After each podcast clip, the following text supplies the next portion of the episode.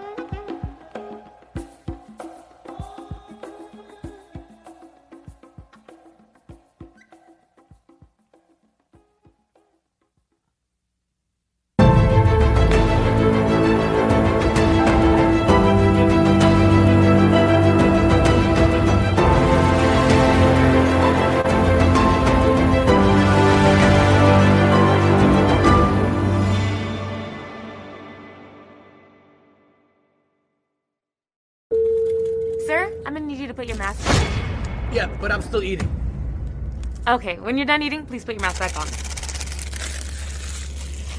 Sir, if you're done eating. Yeah, but I'm still eating. Okay, when you're done eating, please put your mask back on. Sir, it is time for you to put your mask on. Uh, it's actually time for shawarma. I'm still eating. Sir, when you're done, I need you to put your mask on. Sir, what is going on here? Time for Sucky! Hey, Sir, I need you to put your mask on. Yeah. Oh, it's hibachi. I'm still eating. Sir, open I up, need... Open up! Oh! Sir, you cannot be doing that.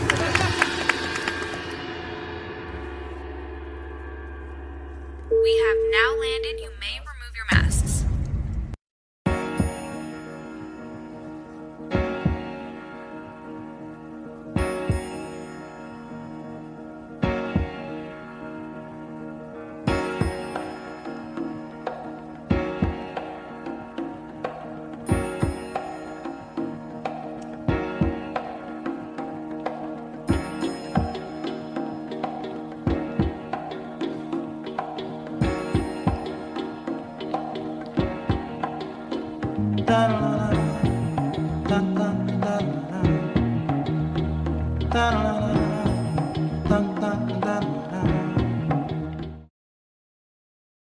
This is the rundown. This is the most watched, least trusted Catholic news show there is on the internet. Uh, we are so glad that you're with us, and I, I feel like I owe you an explanation for that uh, new intro music because so many people are upset there was no cat today.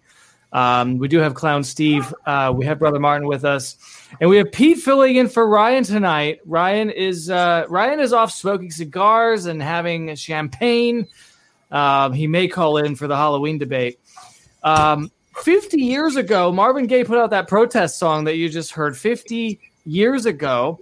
And uh, what that song was about was it was he was protesting the war movement. He was protesting the economics of the time. He was protesting policing 50 years ago. This is what the boomers were upset about after the age of Aquarius uh, and the hippy dippy movement.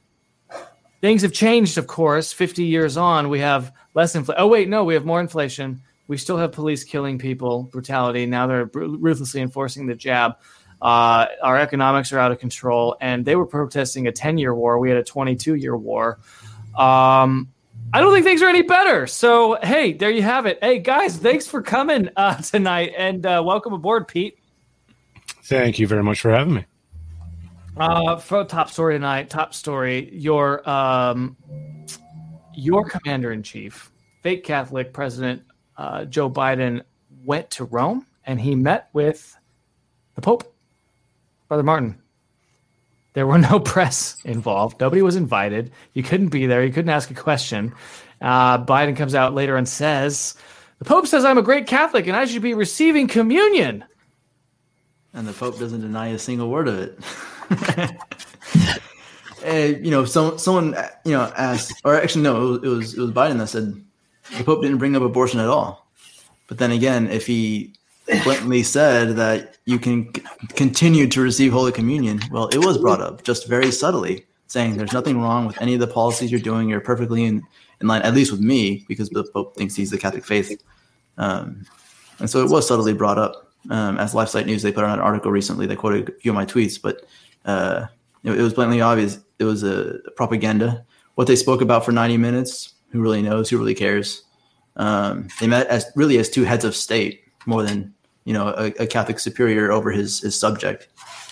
Um, and there's some there's some sort of official protocol for that um, because sometimes it happens. But regardless, it would uh, Pope Benedict XVI took the opportunity to give uh, President Obama when he visited um, uh, an encyclical regarding bioethics.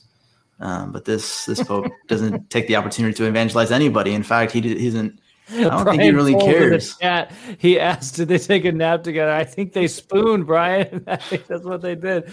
Uh, we've got to get a live report from Clown Planet. Steve, uh, first of all, what's what's on this week's Clown Planet in terms of topics? And uh, can you breathe right now? I'm just in the Halloween spirit of. I couldn't find my. I couldn't find a white uh, wig to do a Fauci, the scariest human, uh, scariest costume of 2021. So uh, you got the clown. But uh, oh my goodness, If you don't laugh, you cry. I wonder if the Pope accidentally said "Let's go, uh, Brandon." Though that that'd be hilarious if he. You know. He might have said it in Italian or Spanish or something. I don't know. I mean, this is a huge story, though. I mean, it's not very often that the U.S. president makes the journey to Rome, meets with the Pope and stuff. They weren't wearing masks, of course, because only you and I have to wear a mask. It's rules for thee, not for me. Um, Pete, you know, what do you, what did you make of this whole meeting? You, I mean, and especially the fact that like, you know, the Vatican Communications Office just won't disavow anything fake Catholic usurper in chief Joe Biden actually says. So personally, as I look at all this stuff, my concern is that we're not talking about Catholicism. We're talking about globalism and we're talking about how to make everybody feel good.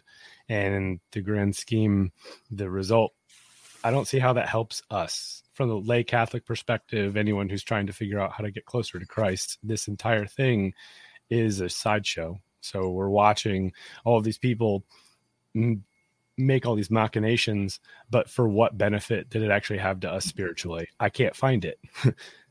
Pete, introduce yourself. Who are you?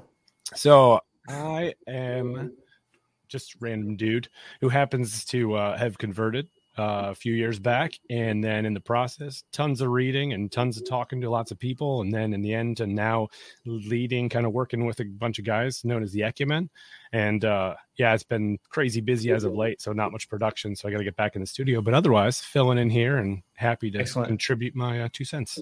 Well, we're we're uh, we're certainly happy to have you. Um, I don't want to belabor this. I don't want to say this till the end. We're going to debate Halloween, and so uh, you're going to have to you're going to have to choose a side, and we're going to do a poll on Twitter whether or not you celebrate Halloween and how you do it.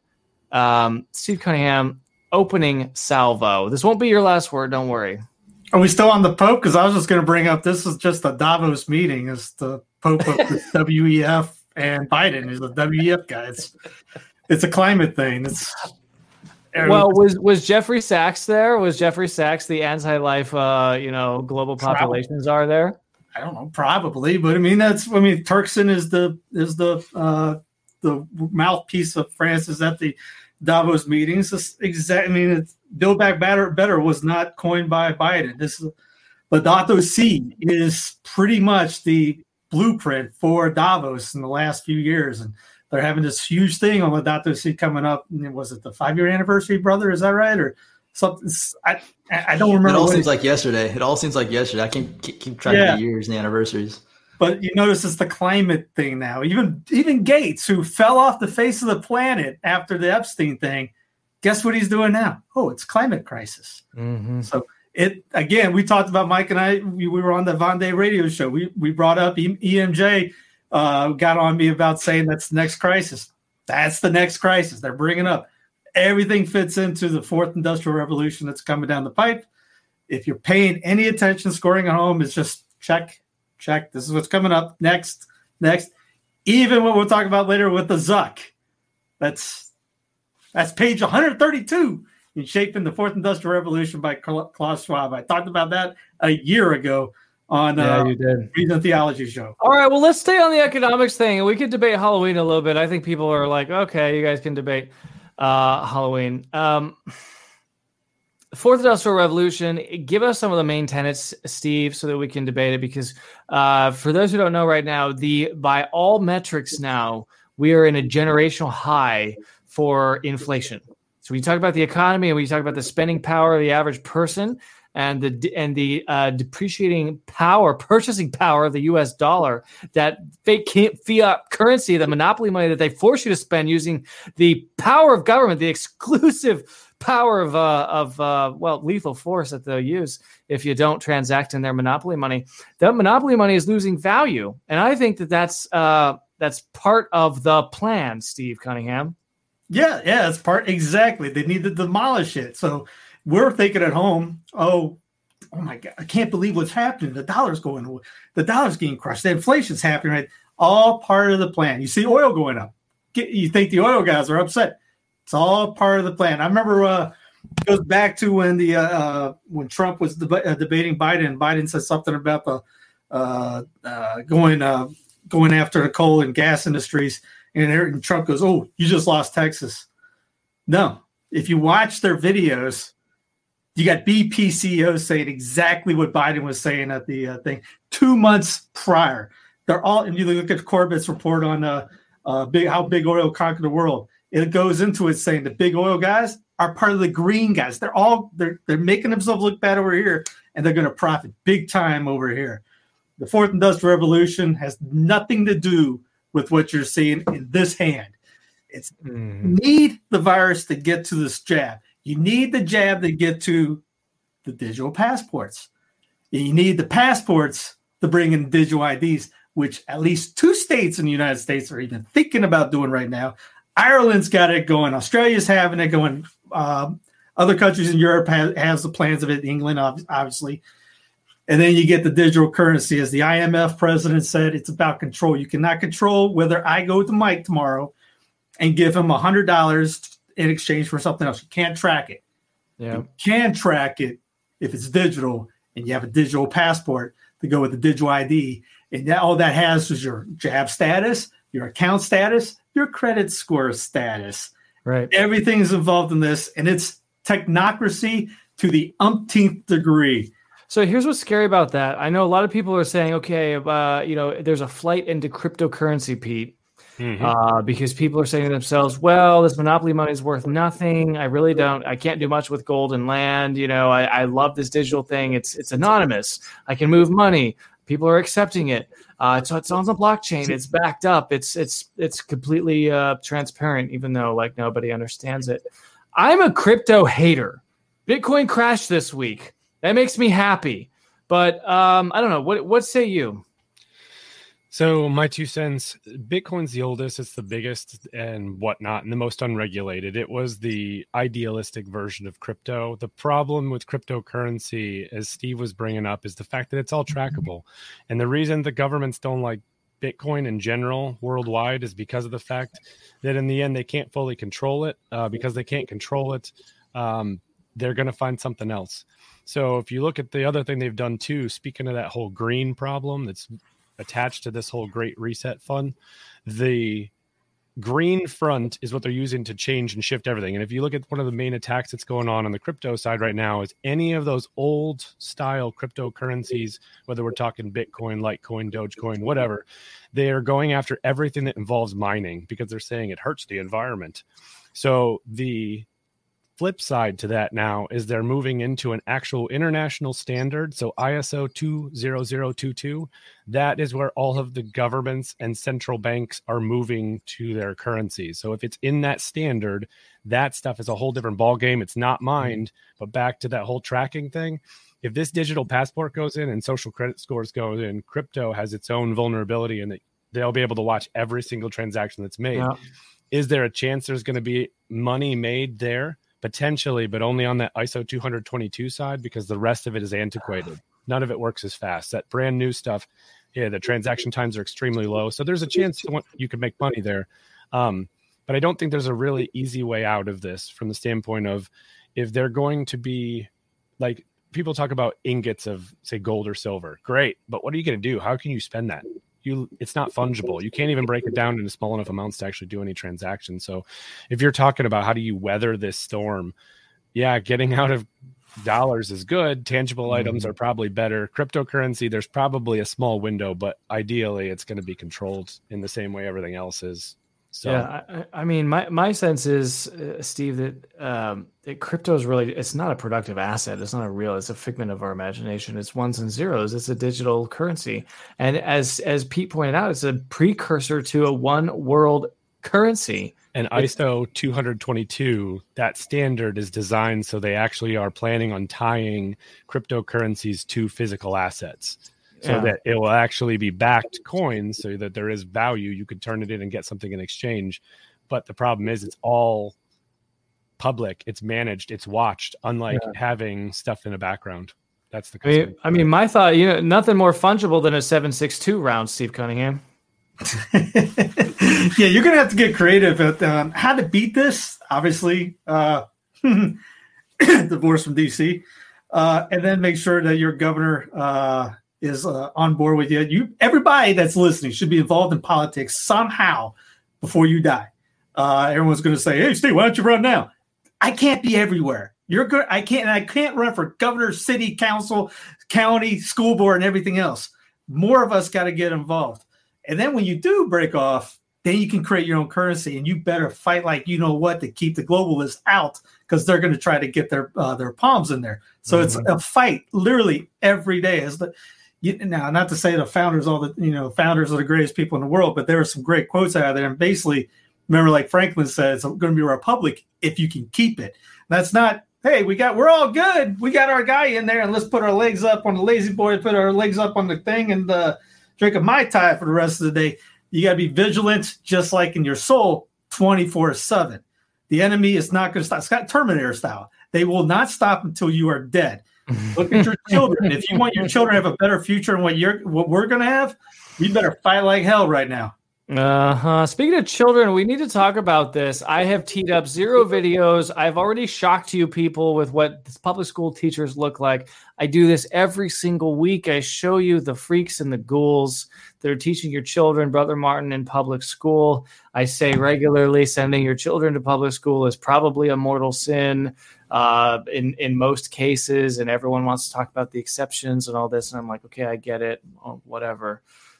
But the situation in Loudoun County is really, really reaching a point where, uh, I mean, it is just the perfect example of the absurdity. You have you have two now, two young girls, rather, Martin, whose purity was robbed from them by a mentally deranged fellow student that the school board knew about it. They tra- they did what bishops do. When you have a predator, they just moved him to another diocese or moved him to another uh, parish or whatever. That's what the school board did to this predator kid. They moved him to another school, and lo and behold, you know when you when you uh, when you rob one person of their purity, you usually don't stop, and that person didn't stop. Now another little girl's purity has been permanently robbed, brother Martin, um, and and and when the parents speak up about it, they're labeled as domestic terrorists. I like what you said earlier, going back to shaming in society, because this is the only way this stops. Obviously, uh, I, I, think the men's mentality that the secularists have, uh, because they obviously don't have the same morals that we do, is that well, these girls are going to lose their purity anyway. It's high school, uh, and that's kind of where where they are. You know, the, the school boards aren't going to stand up for the for the innocence of your children the school boards have an agenda um, to push their own well agenda of what they want to see the future in society, and a lot of it is, is amoral. Is, is is is what Nietzsche said, amoral, just nothing. Um, but you just can't have nothing. Um, they want to pre- uh, replace it with their own values, which is obviously high in, in, in Freudian psychology of how you know just expressing yourself sexually is, is going to be is truly your identity, et cetera, et cetera, which is why the, the kind of the basis of all this LGBTQ stuff um, is that what, what you what your sexual passions tell you you are you are, um, which is uh, which is absolutely absurd. Um, but yeah, as, as, parents, you actually have to be cautious about all of this, and, and it can hit anywhere. Um, I was down in Louisiana, entered a coffee shop, and there was a tranny that, that was a, that was a manager. Um, Mm-hmm. it's it's it's insane. You you think you're safe in the South? You think you're safe in the country? You think you're safe anywhere? It's not because I mean even even conservatives have a principle of, of non-discrimination and, and obeying law, et cetera, et cetera. Conservatism is just progressivism um, slowed down in slow motion. Mhm. So so regardless, uh, in this country we have two sides of the same coin, one just faster than the other. Um, but you really do need to start uh, taking precautions about your children, um, if not because they might be physically harmed, but also mentally, psychologically, ide- ideologically, etc. The devil, all he needs is a little crack to to constantly send demons after it to to break it open. Yeah. And of course, they'll break it open once they're out of your roof. So, Well, we've, we've got a we've got a normie in the chat telling us that if we're mad at the deep church, and we're mad at the angels. We're mad at the Holy Ghost. We probably are mad at angels just in a fallen state. we probably are mad at the demons who are who are managing things. Uh, how did a normie get in the chat anyway? Um, it's backwards feet. it's probably an e-priest. Pete, Pete, you your your children are safe from this madness. Most of your friends, I imagine, uh, their children are safe from this madness. Um, uh, I I think this is going to be the issue that starts to pull the country apart. I believe that if shots are fired, if this thing goes kinetic, uh, it goes kinetic over public school and children and their safety, and it may even start in Loudoun County. So I think the question really is going to be whether or not the teachers continue trying to exert control over the children. Uh, this is Our Lady of Good Success. We already knew there was going to be the stonecutters making initiatives to go do this to make sure that they would indoctrinate uh, children so that they would want to break families apart. We're just seeing it now sped up really fast, which at some level is actually good. This means the devil's running out of time. On the bad side, man, does it hurt in the near term for anyone who hasn't actually pulled their kids out.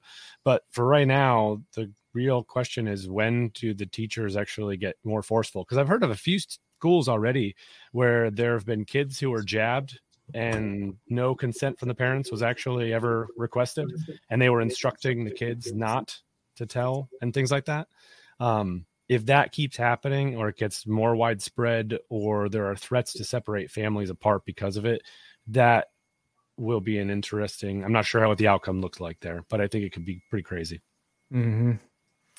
Yeah, no, I mean, I think I think this is what's going to kick things off. But but uh, but Steve, I think I, I mean when you talk about the the S word that you you you talk about, you've had Dr. Livingston on, you've talked about the, the peaceful separation, the balkanization, that it doesn't always have to be violent when when secession happens.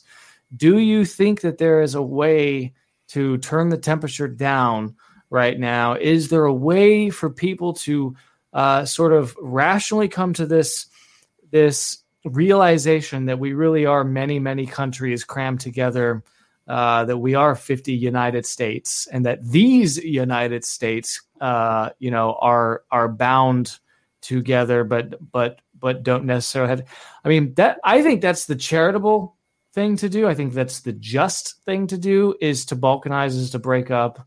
Uh, and it's really the only rational thing to do. The, the the the problem is is that as you point out week after week the build back better crowd the world economic forum the davos crowd they they don't want little governments. They want one big government. I mean the last thing they want to, uh, to see besides the weakening of the united states overall so that we are on the level of the other nations so that we all join forces together they want to weaken the united states but they certainly don't want to disaggregate the united states it's going to happen whether we want it or we, we like it or not. The, the, the USA pro, you know, Olympic people out there, you know, one one nation under God, which was coined by a uh, well, under God was part by the K of C in 1950. The one nation thing came from Francis Bellamy, a socialist who got kicked out of the Baptist Church at that time for that. He was a big Lincolnite, which is, by the way, the only time a violent secessionist movement happened was Lincoln waged war on half the uh, Union. By the way, the Union still existed after the South left it. It wasn't like a dis- destru- destruction of Union. The Union still existed. You don't have to have 50, 25, 30, whatever. You can have a union of three. So the United Mhm. States of America could, could literally be two states. States of America.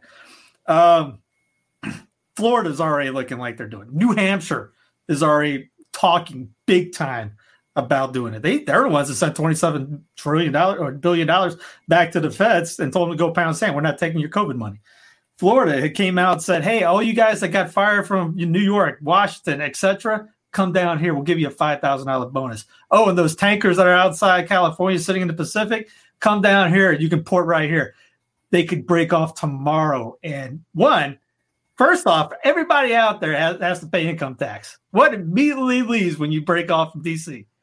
You don't have that income tax anymore, do you? Mhm. You get a pay raise immediately just because of that.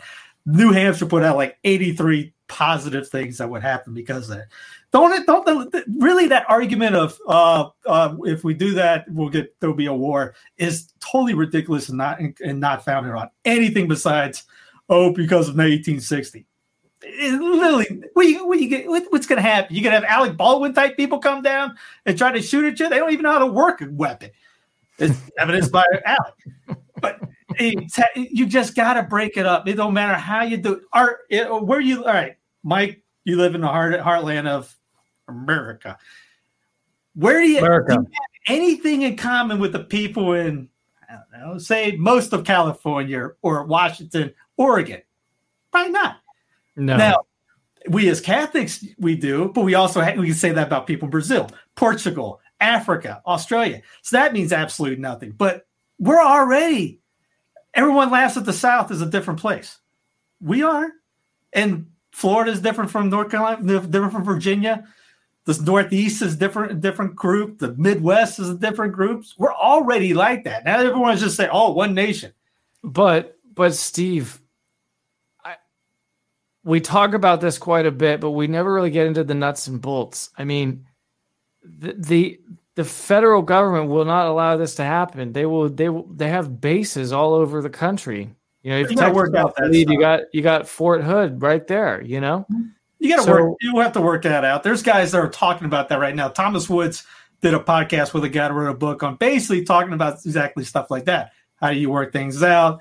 Brian McCallan, Brion McClanahan at the Abbeville Institute talk about that. You'll have to work things out like that, bases, things of that nature. Uh, but I mean, your National Guard comes back home.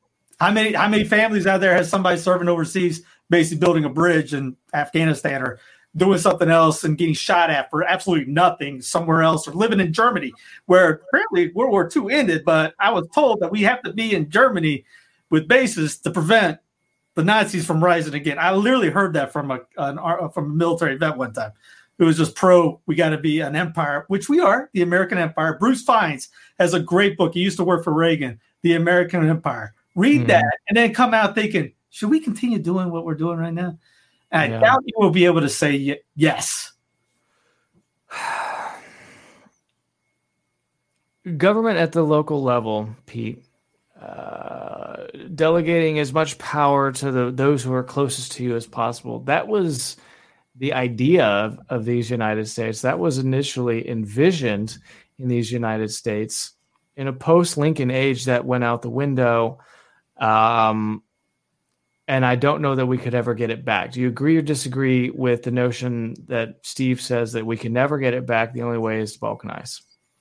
I agree with Steve from that respect, at least, because yes, it started out as these United States, and by the time we got to post Civil War, it was the United States, and we changed the composition of what the country would be. Uh, we began to implement a bunch of the globalist industrialist initiatives, including the income tax during the war itself, which was uh, graduated. So we're looking at Marxism starting out, or at least it would turn into it. Um, we ended up building on a government and basically a political leadership group that would lead us into 1913 kicker of a year when the income tax would go into effect for the constitution and the direct election of senators would take place at that point the federal government no longer had to go to your state government to say hey mike give me taxes they had to Mhm. go you know they can go directly to you use their force on you to say give me all your money now otherwise i'm going to penalize you and they could never do that before. So now your state government is no longer in the equation for keeping the government funded. And then the direct election of senators ensured that unlike before 1913 when the senator had to be on first name basis buddy buddy with the state legislatures and if the state legislators are like wait this dude is totally wrecking our entire state Get him Yeah. gone. Let's replace him. Put someone in there who actually takes care of our state, and Yeah. we're not going to lose this. Well, now, have you met your senator? Have I met my senator? And does he know my name? Does he know my personal problems? And is he out there taking care of me? No, he's not. Neither of them. So the problem is, is it's like this for all Americans at the moment. And in the grand scheme, like Steve's saying, they don't care. So they can keep doing what Mhm. they're going to do. And there's no consequence other than potentially losing office. They're still going to get their paycheck indefinitely the way they wrote the laws. So in the end, I think balkanization seems like a possibility. Definitely. The, the concern here, though, is we use balkanization looking at the Balkans, right? Yugoslavia as it breaks up. The difference in Yugoslavia to the United States is at least in Yugoslavia, you're looking at a situation where there are Christians in one spot, Catholics actually broken out from Orthodox in another. You're talking about Muslims in another, and there's all these cultural breakdowns that are very mm-hmm. distinct. Our melting pot that we've had to deal with now for however long has made it so we don't have unified neighborhoods, cities, regions necessarily, even. That's right. we don't have a culture. So you can't necessarily even rely on your next door neighbor. You can't rely Mhm. on your neighborhood, your town. You don't know how they're going to break. And even though we may have a similar view at how we look at the world potentially, the issue is is that we can definitely say that Catholics are going to look at the world differently than almost everybody else. And then I can say in another similar vein, Christians are going to look at the world different than everybody else. And you just keep going. We Mhm. have a chance that if this breaks, uh, it's going to be way more dramatic than we ever could have imagined and unpredictable as a result. But yeah, I, th- I think overall, I don't know how, like, we're not going to be able to vote this one into a fix. That's not happening. And speaking Yeah. of voting, in three days, most local votes are going down. How many people even know who's running for office besides the little thing, the yard signs? How many people will go and vote when they find out, oh, we need to get somebody like this in? Pretty much most people are going to sit it out. They don't worry about it. Then they complain about it afterwards. How do we get this local tyranny? Well, you sit back and you let the the tranny over there, like in Colorado, they got a tranny run uh, for a state house representative. They wonder why is our district ran by an idiot? You guys sat back and did nothing, and then we complain about. It. We always just turn off. Yeah, let's turn on Fox News, CNN. We just we worry about the big dog vote. We don't care about the little dog vote, and the little one is where the most power, most influential in running your life actually takes place. If Well, we I can get if we can get people like you know, not saying us, like we're the four best people on the planet. We get people like-minded, like our thinking, which there's a ton Mhm. of us out there, activated and literally running for these seats. All you gotta do is get the little majority. And again, this stuff ends. You can maybe protect yourself from the globalist takeover. here's the, here's the thing, Steve. First of all, we're all busy professionals. Second of all, we're working. Third of all, Dominion is still in my state, just like Yes, your state. Um, and fourth of all, like I, I think this sort of leads naturally into the idea, like, are there uh, like, uh, what? I, I'm leaving this comment up. The best form of government for the Mad Max scenario. That's what that's what Aaron G asks. And I'm as I continue to to survey this, you know, I I, I fundamentally I think all of us here are probably integralists. But the question is, how do you get there? What are the practical steps towards that? You know, are, we're not going to necessarily like you know call the Habsburgs and say, "Hey, will you take over?" Um, they haven't been prepared f- to do that for the last hundred years, and it takes hundred years to raise a royal family. So I think, in, in my mind anyway, and I'm just going to kick it off.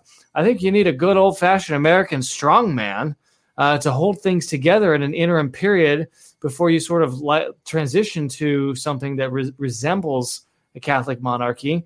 Um, and I think that uh, I, th- I think a lot of people would agree with that sentiment. Um, Steve, I don't you know, if in your little fiefdom in in in North Carolina and and and and Cunninghamville, uh, Cunningham Stan, uh, you know, maybe. Yeah, maybe you maybe you're going to have elections and have a parliamentary uh, system, and you're going to have to form your government every two years or whatever.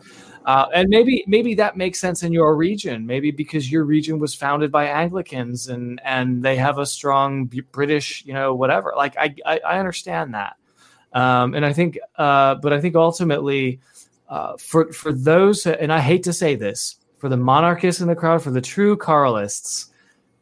I think it's a little bit of a LARP. I really do. And I hate to say that because I love Catholic monarchy and my reading of history says that that's the most stable form of government. Where am I wrong? You're not Oh, wrong. he's got the hops. He's got the hops, The hops in for- the frame. Trinity Brewing. Yes, I did. I got a whole box. They finally they sent me one. I got a box one behind me. Oh, In, Uh, Cut- in You're not wrong on Cunninghamshire, as being the top one. Say Thomas Aquinas talks about that, and uh, but we got to look realistically. Is there a chance for that to happen? If there is, then we have to work at it. Now, you brought up people that are going to say, "I'm working on this, on that." Guess what's not going to be what you're not going to be doing in probably six months to a year. You'll be out. Of, no one's going to be working. They already changed the level of what full vaccination means to three jabs. Now instead of two was fully after two weeks. this is what we can all, look. This is what we all do. Once we're all on the UBI and we're just collecting paychecks to do nothing, we can we can debate the best form of government in Max scenario. Going to be doing nothing and being happy about it, right? Now, Hamish Fraser was a communist, uh, and, and you, you can watch, you can listen to some of his stuff on uh, keepthefaith.org. He's got a couple of MP3s on there, and he mentions how to, because we've been in a communist land for, to face it, since the 1930s. We just brought up public education. That's a tenth uh, plank of uh, pillar of communism. The federal income tax. That's another one. You're at least we were nine out of 10 on the checkmark box for that. In the 1928 or 26 presidential election, they quit running. The socialist presidential uh, president candidate quit running because, quote, the other guys are already, the Republicans and Democrats are doing what we want to do anyways.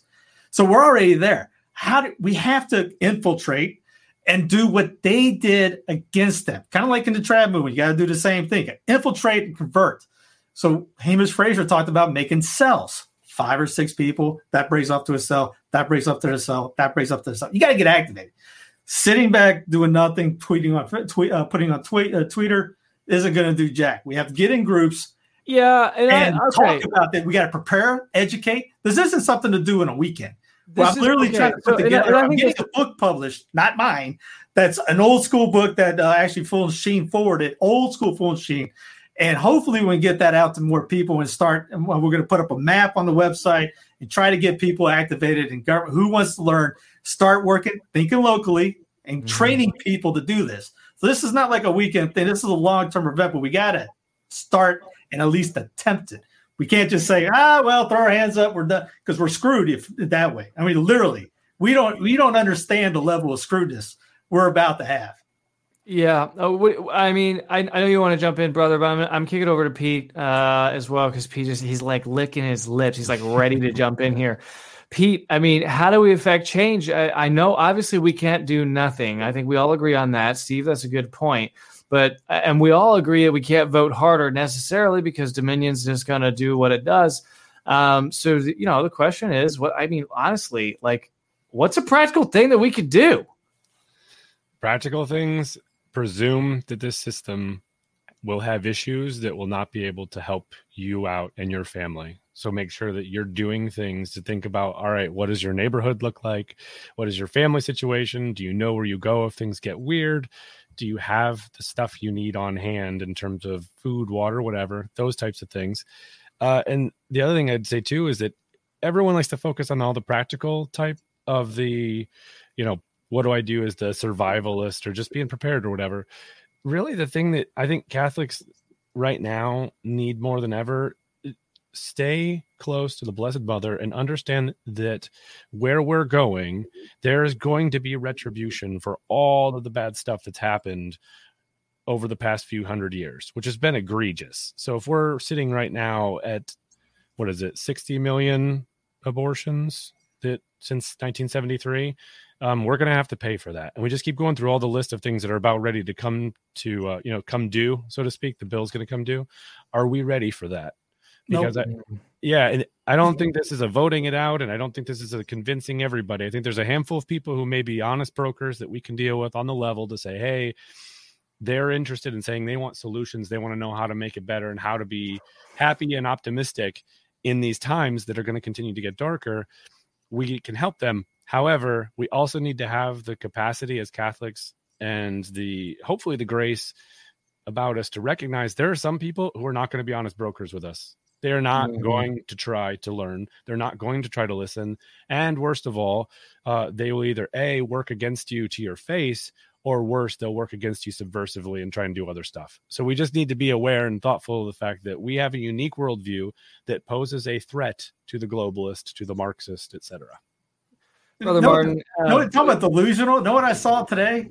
A Trump 24 24 sticker. I've seen those all over the place. And then you got Jack on Twitter saying, "Hey, you know, Trump's running and winning in 2024." What happened to what happened last year? You really think that's gonna do what? Did, you talk about Dominion. All right, Dominion's not going to do anything to your local account, your your city and county. It's going to do something to the feds. If- for darn sure. You think that 2024 is going to be okay again? If I don't Trump- know, Steve. I, I don't. I don't think that they're going to allow a, a, a tidal wave in you know in in the U.S. Senate a, a supermajority or anything like that. I I do think that if they can if they can operate at a federal level, they can certainly operate at a state level. I want to bring Brother Martin into this into the discussion though because you know the, lots of ink has been spilled over this. You have the Vermeule crowd, Brother Martin, who says, "Well, we just need to infiltrate this administrative state." And we just need to convert it from within and we need to we need to get highly placed catholics and you know send them to harvard and get them appointed to federal positions of power and then slowly we can turn the tide from within.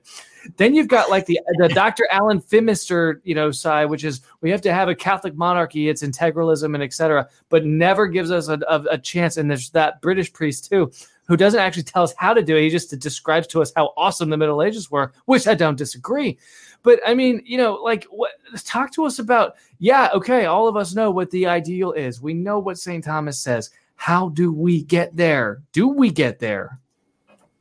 the hard part is we live in a country with a lot of Protestants who are completely totally against our ideas. Um, and even though we're we're a quarter, you know, twenty five percent of the United States is supposedly Catholic. Of course, there's Novus Ordites or whatever, and you can debate whether that's Catholic or not. Um, we're at a, a strong disadvantage of actually taking back this government. Um, so the Vermilion idea that's that's highly unlikely. All it will do is com- uh, create a particular elitist class um, that spiritually you have to con- be concerned for them because I mean, how could you just give all that power to a few select group of people um, and not expect them to be become prideful and to implement Catholicism as they see Catholicism, as they understand Catholicism to be? As I just said, Novus Ordi is that really Catholic? Um, so there's that. Um, but, but we are really, I mean, the Protestants are going to ask us, how do we how do we make democracy work? But us trads, we're going to say, well, you, you can't. It's a failed experiment. It, it, was doomed to fail from the beginning. The only question was, how long is it going to survive? Mm. Um, so what we can do as, as Catholics is really just pre- prepare intellectually to make uh, a solid argument for this, in the sense of uh, we all need to stop reading useless new books, like books that are published by the new printing presses that like you know get some podcaster to write new books like, why are you reading those books? What what what do they bring to the conversation? Read Aristotle's whoa, whoa, Politics. Whoa, whoa, Robert Barron wrote a commentary on Scripture. Why wouldn't you buy the Turd on Fire commentary on Scripture? I mean, there's so so many books, so so many fathers of the church. Why are you reading a modern bishop? Seriously, uh, of all bishops to read, of all centuries to read, why are you reading someone someone modern? Um, but we need to prepare ourselves intellectually. We need to prepare your children intellectually. There was there was a, a uh, and, and, I mean, in Christian, there was a, a, system of education called the liberal arts that actually prepared people to understand uh, the first principles, philosophy, and everything from mathematics to music uh, to geometry to, to to grammar. Everything was geared towards preparing a human person to understand uh, the foundational truths of reality, philosophy. Um, nowadays, everything is geared towards uh, pragmatism, American pragmatism. What can you, what kind of job can you get with this, with this degree? What kind of job can you get with this education, et cetera, et cetera? It's all about money. It's all about production. Um, but what we can do is, is being a select, in one sense, a, a, a, chosen people, so to speak, um, that we actually know the truth. We know Catholicism. Um, we can prepare the next future generation to actually uh, take what we hand on to them because we're not going to ever survive. We're not going to ever live to see an, an integralist country. Mm-hmm. Um, we're not going to live to see a king on the throne of the United States of America. But what we can do is prepare the next generation to create it. Um, and so that, that's where I'd say I'd, I'd start is, is, your own children. Mm-hmm. And just to just to tag on, Brooke Brothers say spot on on that with you know, this the next generation. We're not us. We're not going to have this see that in our lives. But if we want that, are we going to work for it? Are we going to educate ourselves for it? Are we going to do the that dare I say penance hmm. to work for that to earn a good pope to earn good priests? What does John Eudes say about bad priests? It's a sure sign of God's wrath on His own people to send us bad clerics, priests that are more worldly than they are priests. We don't like. We kept saying it before. They, you don't. People don't like to hear it. Look in the mirror. That's the problem. You Yeah. right. It was it was GK that said that. What is the problem with the church? I am. He was. He's not wrong. We need to start working our tails off on to earn all that. You brought up Don, Donald Lewis, Livingston, Mike. He has the idea of also breaking up the union, but also converting the people that break off. So he's in South Carolina, population two percent Catholic. He's Orthodox. He's he work. He's the only Orthodox guy in the Abbeville Institute. The rest are Catholics.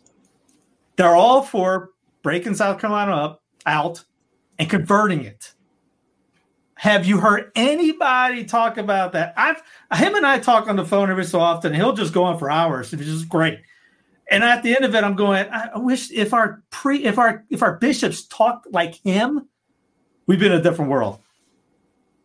Yeah, well, that's true. I mean, the the Great Commission was given to the first bishops, and they took it pretty seriously. We don't have bishops who take that seriously. In fact, we have bishops, especially the Southern Hemisphere, who brag about baptizing zero babies. Um, that's it's incredible. Okay, let's keep the show moving. We're gonna do. We started this new tradition, Pete, last time where we just play uh, video roulette and it's when we when we just grab interesting videos from the last week from the various places that we see them and we pull them up and we say hmm that was i, I uh, let's react to that um, first of all i played this in the intro. Um, but i didn't have the sound on this one and i don't quite understand what's happening. What i see is an unmasked man being dragged out of a church after a priest from the from the altar says you're trespassing and all these masked nazis show up and, and pull him out. I, I don't quite know if that's the story if that's what's happening here but let's look there he is he points at him he says you're trespassing now let's pause here for a second I don't know why the guy in the t-shirt and jeans and sneakers walked up onto the altar and is, and starts saying, "I'm not trespassing." I'm not quite sure why he did that. Um, let's let's keep going. Are going be nuts.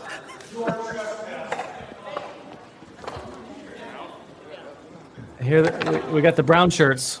Got the brown shirts coming up. There was an article that came out saying this. It was a week, two weeks ago, three weeks prior. There was another incident that uh, something happened there. That's why. Yeah, there's a there there's a prior history. I have to say my favorite. Let's go back like two set two two or three frames. My favorite part about this is when the guy bumps into the Cranmer table there, and he literally just moves the. Look at this. He says, "Whoop! Oh, there's that Novus Ordo Cranmer table, just like sideways now. Love it. I was I was impressed with the the priest there. I mean, he hasn't moved. yeah, he just said he's like, I'm not throwing a punch, and I'm not getting punched. He hasn't flinched. I just like. Hey, look, I agree with you, Glory and Shine. For for approaching the altar, he definitely should have been tackled. It's just that I can't not see this in the context of the Like code of Eminem religion. right there, he's doing something. I see one guy who's who's not wearing the the Fauci diaper and he's being and he's being dragged away by a bunch of by a bunch of drones. I can't not see it in that context. I know that there's something else going on. I'm sure there is, but what is this? Not yet. Is this the is this the way that all these guys are dressed at Sunday mass? Like I mean, jeans and air, you know, That's our Sunday best. I don't think I've there's many, many like men that. at an Novus Ordo. Says RJC99. That's pretty funny. Um, who knows? The I'll guy was you a probably wrong, but I mean, this is tensions are high. How do you get the temperature down? Take a chill pill. That's, there was a stat the other day about all the uh, increases in uh, fights at stadiums, uh, traffic wrecks, less people driving, less miles driving, but accidents are higher. Everyone's on edge. Everyone's their fuse is about yay big. Uh, there's fights literally, I mean, almost everywhere anymore. You go in a grocery store, is somebody gonna? You see the videos all the time. I mean, thankfully, there's protesters out there in Australia. Uh, you name your country, throw a dart at the map. You're gonna have a protest somewhere. New York City, New York City, New York City is finally doing uh, having some massive ro- protests out there. Who knows if the uh, the guy in the red hat wins? That'd be something. This is New York City right now. This is New York City this week. By the way, these are firefighters and police officers and first responders. They're like, I'm out of here. Yeah, De Blasio goes from uh, offering cheeseburgers to uh, we're going to take you out of your job.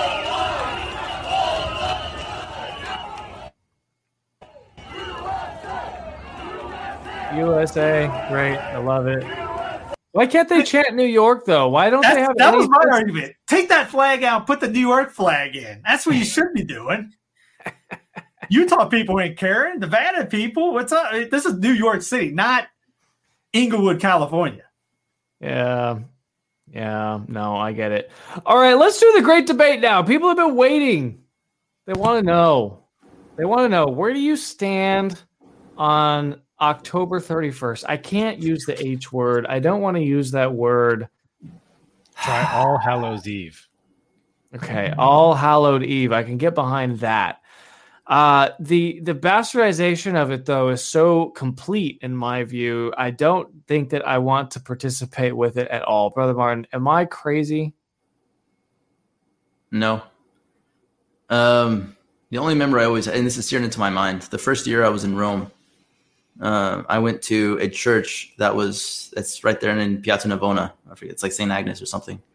Um, I was there. I barely knew Italian. I had just arrived actually. Um, and I went with the community that I was with. We had, there was mass there, etc. And for some reason, I just, I just had to watch every single person that received communion. Um, because every, every, everybody seemed to be receiving communion in the hand, and I was new to Italy. It was this is a new practice for me, etc. Um, so I was watching, and there was one gentleman with with a sweatshirt on. Uh, he looked kind of interesting, um, and he received communion in the hand. Um, but I saw he didn't put it in his mouth. He just put his hands in his sweatshirt. You know you have the one pocket in front of the sweatshirt, the hoodie, and and he continued to walk out. And so I chased him down, and in my very broken Italian. I barely knew anything. I just I just stopped and I wouldn't ex- allow him to exit the church, and I I uh, um, told him to give, give give me what he had in his pocket, and he had this very strange look in his eyes or whatever.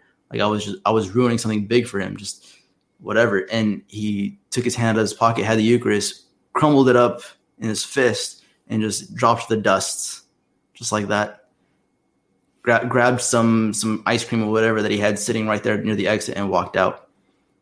I had caused a scene, um, and one of the Italian ladies there was telling me how around Rome, especially, there's a lot of black masses, et cetera, et cetera. There's a lot of witchcraft that goes on um, around Halloween, and for me in particular, that was enough for me to understand that there is something demonic about that particular day. That the devil has chosen that day um, to do something for his own cause um, not that it's All Hallows Eve, in, in, in the sense that you know pre fifty five, the day begins the evening before. So you always do first vespers of All Saints on October thirty first, and so for me, I will start celebrating All Saints Day on October thirty first.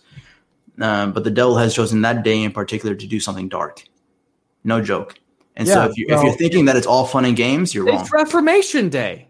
It's literally the day that Protestants have chosen to celebrate the inversion of the Catholic Church, the separate, the, the, the their separation from the Catholic Church. The devil definitely chose that day long ago.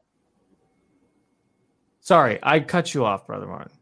No, I mean that's ultimately what I wanted to say. It, it is for me is there's obviously something dark about the day. I mean, sure, dressing up. I mean, you could do. I mean, you can have a like for instance, uh, Secession Day, whatever day Louisiana or Georgia seceded from the Union. You can dress up in Confederate uniforms and have a, a party, have a bar open, whatever.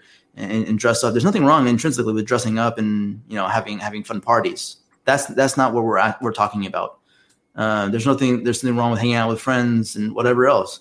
Anything about what you think about Halloween celebrations, about dressing up as whatever, that there's nothing intrinsically wrong with that. However, Halloween in and of itself, October 31st, uh, you know, skeletons, goblins, and goblins, whatever else when you want to call them. There's something about that particular day that, to me, I experienced, especially around Rome, the city of Rome, the you know, the eternal city, um, that the that the devil through, I guess, actually, divine providence allowed me to see that there's there was something unique about that day uh, in regard to the devil and his mission. Pete, are you going trick or treating Sunday? Negative. like I look at the whole thing as it currently stands, and inversion is probably a really good word for it. If you look at the major holidays right now, and Halloween being one of them, I would put the other ones as Easter, Christmas, Valentine's Day, St. Patrick's Day, at least for the United States and Ireland, anyways, as examples of holidays that all, when you look at them from the standpoint of the traditional calendar, they are feast days or they are vigils, um, but very important and should be solemn occasions where we're glorifying God, and that's the focus. But if you look at what the pop culture, modern, again, Marxist, globalist world has done to them, what are they? They are now absolute celebrations of hedonism and vice. It's completely turned in on itself. So every single vice you can now see on all of these days, they have been taken from us. And unfortunately, this is the Fulton Sheen line of the Catholics put down their rosaries and the beads were taken up by the hippies and we put down our mm. swords and they were taken up by the marxists and now here we are we didn't fight back we didn't say this is unacceptable and now it's just happening and worse we have clergy who are weak enough to sit there and not warn anyone to say you shouldn't participate in this. This actually is now the opposite of a vigil the opposite of your expectation your thoughts about all saints day to come and all souls day after it. Like this is a big time for the church and instead of preparing and being thoughtful and being reflective and trying to be more holy we've flipped it all on its head. So yeah from my standpoint like the dressing up thing is cool and candy's cool from the standpoint of the kids because we're encouraging them uh, when we're talking dressing up as saints and we do all saints day uh, pageants and things like that. So they're dressing up and they're learning about their saints and then they get candy and do prayers and that kind of thing like oh, okay it turns into a positive making them holy and trying to get them into it and and uh, more closely bonded to saints who have passed you know to heaven. That's good but this whole like we're going to dress as something that is demonic or something that is vicious or something that encourages some other hedonistic behaviors and then wrecking everything along the way it, that's mm-hmm. too much Steve, I've noticed that people are celebrating Halloween, so called, earlier and earlier every single year. That the uh, the level of energy uh, in that's put into this holiday, so so called, uh, the number of dry runs. I mean, I, I see people running around in costumes today. It's Friday. It's two days before Halloween. I saw people in costumes last weekend. I saw grown adults wearing costumes at, at a wine bar uh, last weekend um, I, I believe that we're headed on a trajectory to where dressing as a witch, as a ghoul, as a as a demon, as a vampire, as a uh, you know as a werewolf, whatever, is going to be as important and celebrated as early as it seems like Christmas is celebrated every year. The, the only difference is is that you know in in commercial America where Christmas starts basically the night of Thanksgiving, it will never start before Thanksgiving. Really, uh, you have you have that firewall of Thanksgiving. With with with Halloween, I've started seeing Halloween lights. Which is that even a thing? Halloween lights, Halloween decoration of your house. I started seeing that in September. I started seeing that. I believe that our pagan, postmodern, post Christian, uh, demonic culture, demonic um, form of government, demonic uh, leaders at the top, demonic uh, clerics, unfortunately, uh, some at the highest levels. These people are allowing this to happen. We are now seeing that that that this demonic holiday, Steve, and this is not a fair setup because I because I know you and I don't agree on this, but this is how I'm setting it up anyway. Um, that that is going to eclipse Christmas ultimately. That Christmas, yeah, it'll still be gift day. Christmas will still be buy yourself something day. Christmas, uh, but as people don't have any children, they're just going to buy their own stuff. They're it's going to be like an Amazon delivery day for for for self, right? For that for the ego. But but we're we're headed. Christmas is shrinking uh, because children are shrinking. Halloween is increasing despite the fact that there are no children being produced in this country, uh, because adults now are dressing in the most scandalous, slutty, ridiculous crap that they can find and they're going out and using Halloween as a pretext to show off their their bodies and do and and do uh, all kinds of uh, immoral things. That doesn't even speak to any of the demonic and overtly satanic stuff um, that that Pete and Brother Martin brought up. So, with all that in mind, are you going trick or treating? Yeah, my kids were old enough to, to do it. Go trick or treating. Trick or treating is not a bad thing fun is not a bad thing. Now, the stuff we bring up about the demonic stuff, that's a bad thing. But kids having fun, it's not a bad thing. I'm not saying I'm dressing a kid up as uh, Beelzebub. No, you dress them up as a saint.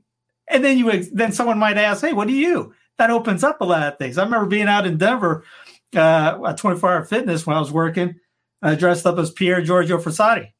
I had about 50 conversations because he was. I we had the photo of him with the stick climbing a mountain. Someone asked me, "You a mountain climber?" I said, "Ah, here's talk." They were all blown away by the guy, by the, the guy's story. You do stuff like that. You infiltrate like that. You know, you got to be in the world, not of it again. But yeah, not telling, not saying dress as Michael Myers or put blood on like Jason or anything like Freddy Krueger. That's different. That's weird. But you're right, man. I was telling Megan about this. We were in uh, Shelby, North Carolina. There's a uh, old 1920 carousel out there. It's 50 cents a ride for the kids, and a little train goes around 50 cents for that. We were driving back as traffic, and he's one of the is the Griswold house for Halloween. I'm going, it was just by itself. It was the only one that had this decoration. You couldn't see the grass. They had so many blow up dolls and lights and all this going. I thought I don't remember that as a kid. Anybody putting lights out or blow up dolls or blow up things, anything like that. Every every corner has it now, and this person spent thousand dollars at least to put their whole house up like this. And yeah, it's it's weird how the celebrations now. I mean, my neighbors, they had it started at the beginning of October. I'm going, man, that's early. Why, why are you doing that? Mean, they but they didn't get into Christmas. They'll start the Christmas lights They're going to come up soon. Uh, we we can look at ourselves. How many of us get upset about what the culture is, but then maybe go shopping on Sunday? Mm. Priests that have said they've talked about not shopping on Sunday, and afterwards the people go, "Hey, you want to come with us to the store?" Like, did, did you not listen to the sermon? They literally say that, and they'll come up and do that. Um, I think I think one of the things you want to look at too with that early decoration thing that's going on looks to be a lot like a symptom of how unhappy everybody is. They're trying to do anything they can to feel better. At least it's what it looks like. Is they're sitting there saying the world sucks. They feel empty. They don't understand why they feel empty and why everything's broken. So they sit in there and they use materialism as hopefully this will make me feel better. So I eat more candy and I want to do stuff, but for some yeah. reason it doesn't work. And then when that holiday runs out and their whole high crashes, they're like, what am I going to do? Another holiday. And they just goes do it again. Into the, uh, yeah, yeah, supply, yeah. the supply chain thing that everyone's talking about. Oh, it's going to be bad for Christmas. You see that on regular on conservative TV as, as, as brothers talks about. There's not really conservatism. It's not. What are you trying to conserve? One, you see, what is Christmas about? Getting gifts? Or the birth of our Savior. And you right there, you see those guys even talking about they're supposed to be the Christian, the channel. They're talking about the supply chain for Christmas, for presents and things like that. That again, is he brought up materialism. Our folk Easter, St. Patty's. I mean, it's not and just again goes back to Sunday. How many well, of us preach Sundays? It, like, it's true know, that people are jumping from sugar high to sugar high. Uh, that's definitely the, the the cadence of jumping from Halloween to Thanksgiving to Christmas. People are asking about what Ryan's take would be on Halloween. Uh, I can firmly confirm to you that he he's he would oppose it uh, on on the demonic grounds. Here here's what I don't understand though about what you're saying, Steve. Because yeah, it's a conversation starter. You know, you can dress as a saint. You can go knock on your neighbor's door. They ask you who you are or whatever. How is that any different though from Pope Francis's video that he released, where he literally just had a guy dress up as a clown and go and juggle for people in the hospital. and that and that that is the new evangel. That's the new new new evangelization. It's just literally dressing as a clown. Well, are we going to put that one clown event as the uh, rule, or is it just one person? no, no, no. But it's the same way. thing. But okay, but following the logic though, send your Was it- to Was it me? But this is the Opus Dei argument. This is the Opus Dei argument. I send my children to public school because my children are the salt of the earth, and I send them like arrows into the public school to evangelize public school. Yeah, I just think it. that that's, That's such wrong. crap because, Yeah. like, uh, my job is to protect the purity of my child, not to use my child as a tool to to potentially convert some other guy's child. Listen, Jesus, our Lord Himself, started His ministry at 30. Your child is not the salt of the earth. yeah, Father, has a- I got a new Father Rip uh, video coming soon. It's titled "You Are Not That Important."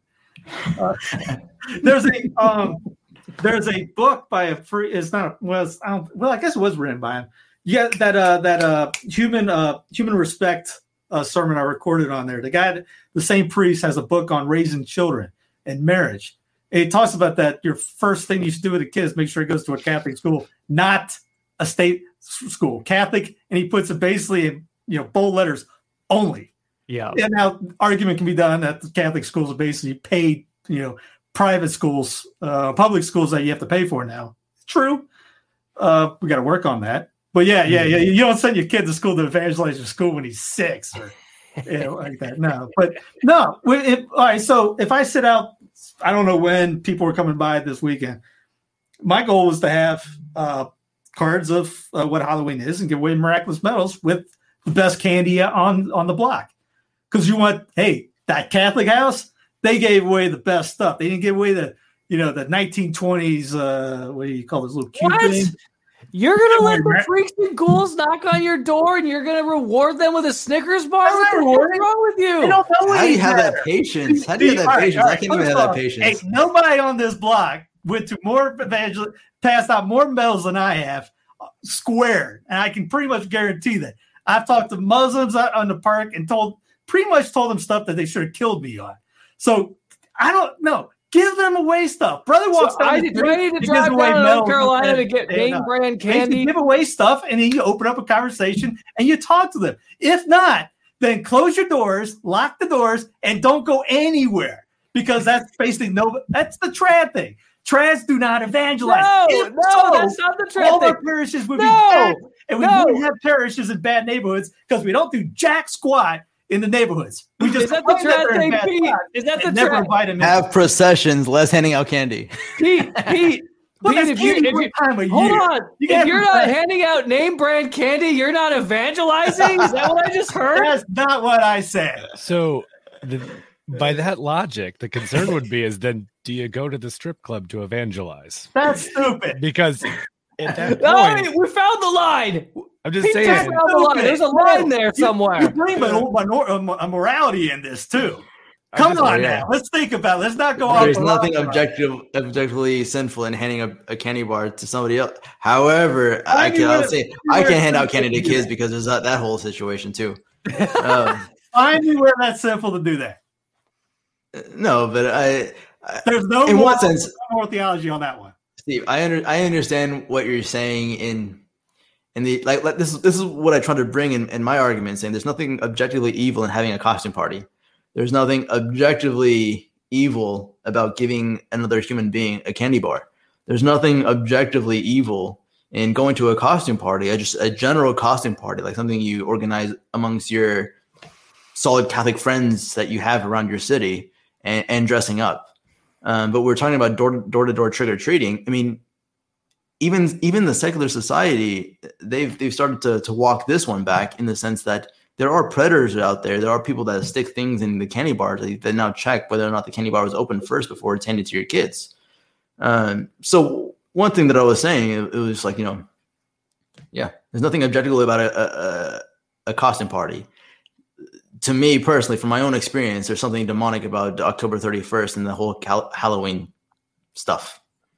I'm not Uh, disagreeing with that because you, like I said, I brought up a litany of bad ho- uh, horror movies, which Exactly. Isn't, I'm not talking about dressing like a stripper, which a lot of girls, a lot of girls do on that. They, they have the reason to yeah. look like sluts. I'm Right. not talking about Why dressing like you know do you have a, zombie or anything like this. I'm But talking about an eight year old comes to the house with their parents. you can pretty much, hey, by the way, here's a miraculous medal. Here's what the Halloween really is, and here's a. uh, if you don't like candy bar, here's a pizza. I don't know. If you give them the miraculous medals, you the don't eight are just probably say, not, not I have coming the back. heck with that. You just don't say, "Hey, hit the heck with them on that," or I think all the these is things. We crazy. thumb I our think, nose at these people. Are I we think we- to go after these guys or not? You just changed from Mr. Goodbar to Miraculous Medal. You're a shifting target. I said miraculous Medal ten minutes ago when you guys were saying strip club. You. Come on. We got people in the chat saying if you hand them a Mr. Goodbar, you say God bless you, they're going to become Catholic. Okay, are those people that are saying that? I'll be One, honest. I'll be- much I'll be honest. guarantee As they've a never kid- gone out and done anything like that. Two, stop being idiots. Come on. No one said it. Now, what happened with uh, what's his face? Uh, uh, the the um I'm looking at the conversion of uh, Ratisbonne. His friend gave him what? A miraculous medal. Kolbe Yes. said, "Say Kolbe said, give it, give it away. Let the uh, Immaculate uh, work on him." There was the spiritual bullets. Go. You don't have pretty much most people don't even think about doing this. Christmas time is perfect. You go up to go through a drive-through. You hand somebody miraculous medal, say Merry Christmas. Are you, is there something wrong about that too? Maybe they won't. Co- maybe they won't convert in your time. You might never see them again. You give it to them and give it a chance. You don't just say, "Oh, you know, you give a you give a good bar and they'll, they'll convert." That's moronic. now, the, the come, come on, guys. I don't know. No I thought I heard you. somebody a good. I thought I heard you say that part of your strategy to convert your neighborhood is having the best candy on the block. Yes, that's a marketing scheme. What happened? What- all right, you give somebody you give somebody miraculous medal and information on the church, and you give them what? The worst thing? They're gonna say oh, all those cheapos down there. Nah, you give them something to remember that by. Oh, we got that. Those guys. Maybe we'll talk to them down the road. Maybe we'll talk to them in our neighborhood in a couple weeks. What did we talk about before? Converting your neighborhoods. How do you do it? With That's a Mr. good way to start. Clearly, Is it not a good way to start? Tell me it's not a good way to start. Coming Give from an, argument. No, we should invite. We shouldn't evangelize our neighborhood. No, coming from an introvert that hates chocolate, Halloween was never the uh, the the the feast day or whatever that you would ever convert me. I hate chocolate and I'm an introvert. I don't like talking to people. I love it. we need to, Pete. We need to take up space with our candy. That's what we need to do. All we right. need to displace the bad you're gonna- if candy. We need to make fun of it, displace the fun of it. off-brand. So the I mean the thing is I look at Christmas and some of the other holidays as better evangelizing because there's less of the weird ritualistic stuff that's going on at Halloween. There's less of the demonic things and all the other just the ambiance and all the other stuff that's added by all those individuals who again going back to talking about what you can do to prepare for when times are bad those individuals oftentimes unfortunately are not going to be the honest brokers and i'm not saying just don't talk to them because they're not i'm just it's also a risk for scandal on the my kid's part on my part um anyone else involved and so it's just like the it just has a bunch of risk added onto it because Yeah, of the way that the All right, here, here you go. Let me I, ask I'm you guys curious. something I would be You're curious. Would- talking to a bunch of people that aren't our mindset, right? The most of your neighborhood is not in our thinking, right? oh absolutely Correct. not yeah they're So, not all with right. So, how do you get them to start liking you, start talking to you, to open up a conversation with you? Do you a shun them off and act like they're but that's not the, Crazy that's a false Two. dichotomy, though. do something, meet them where they're at? And I know that's not a fun statement to say. Meet them where they're at, but give them things in an easy way because none of these people out there complaining That's, a, that's will an ever go up to somebody false random. Hold on, Mike, and give them a miraculous medal on the blinded day. No one's going to go up and knock on their door. Have you found Jesus? No one's going to do that. If they come to your door, are you not going to take that opportunity to one learn who they are, maybe make friends out of them? Wait, this is the this is the one day a year that you talk to your neighbors. The one day a year is you you wait till they dress up like vampires. I didn't say that, did I? I know where I said that, but most No, people but you're, you're making the done that. false dichotomy of I'm going to either shut my door 365 days a year or I'm going to open my door on the demonic night. Have you done that? demonic Have you done that for, prior to today? Have you done that prior to today? Has anybody done that prior to today? Then you Of open the course door, hey, invite them back for a beer in your backyard. Maybe you still see the St. Joseph and Mary statue in the backyard. Ask some more. You Yes, gotta and you get that don't door have to do it. But hey, no, no, no. You guys, convert- you guys convert your own neighborhood. Wait a Dude, second. I No, go no, no, walking no, down Main on. Street every evening praying my, my I know, brother does. It's rosary. easy for a collar. It's perfect for a collar. Brother does what Steve has, Steve has the most airtime, and he says, "Hold on, Mike." I, Steve, I, what I don't understand is why you can't convert somebody on 364 other days a year. I You didn't say that, wait- did I? You I wait didn't till say your that, did I? neighbor. You wait till your neighbor is dressed like a vampire. I didn't say and that, did I? then, and then you invite them into your house when they're I dressed like that, did I? vampires. Did I say that? You invite them in the day Re- prior. Rewind the tape. I don't think I said any of that. no, I said most people on here that are complaining pretty much have never done that in their lives. Maybe that's a good time to start. I didn't say anything. I just I also said Day. do that during Advent. A good Go ahead. time to Uh, start okay. is on the devil's night. That's the good time to start. When they're coming to your house, what I'll time? tell you what, else a good coming time to- you know what? Are they coming to your house tonight? Are they You know coming to your house? you know what, you know what our family does? A good time to start for us is Good Friday. We dress in all black, your house and we have a that. funeral procession in our neighborhood, and we play Mike, the Mike, you, got, you don't have, you're not thinking on this, man. You're just yelling about it. Dude, what day, what other day of the year do they come to your house? This besides is ju- besides to with unbelievable. uh, football ballers. This the rundown, the home of the unpopular opinion. Welcome.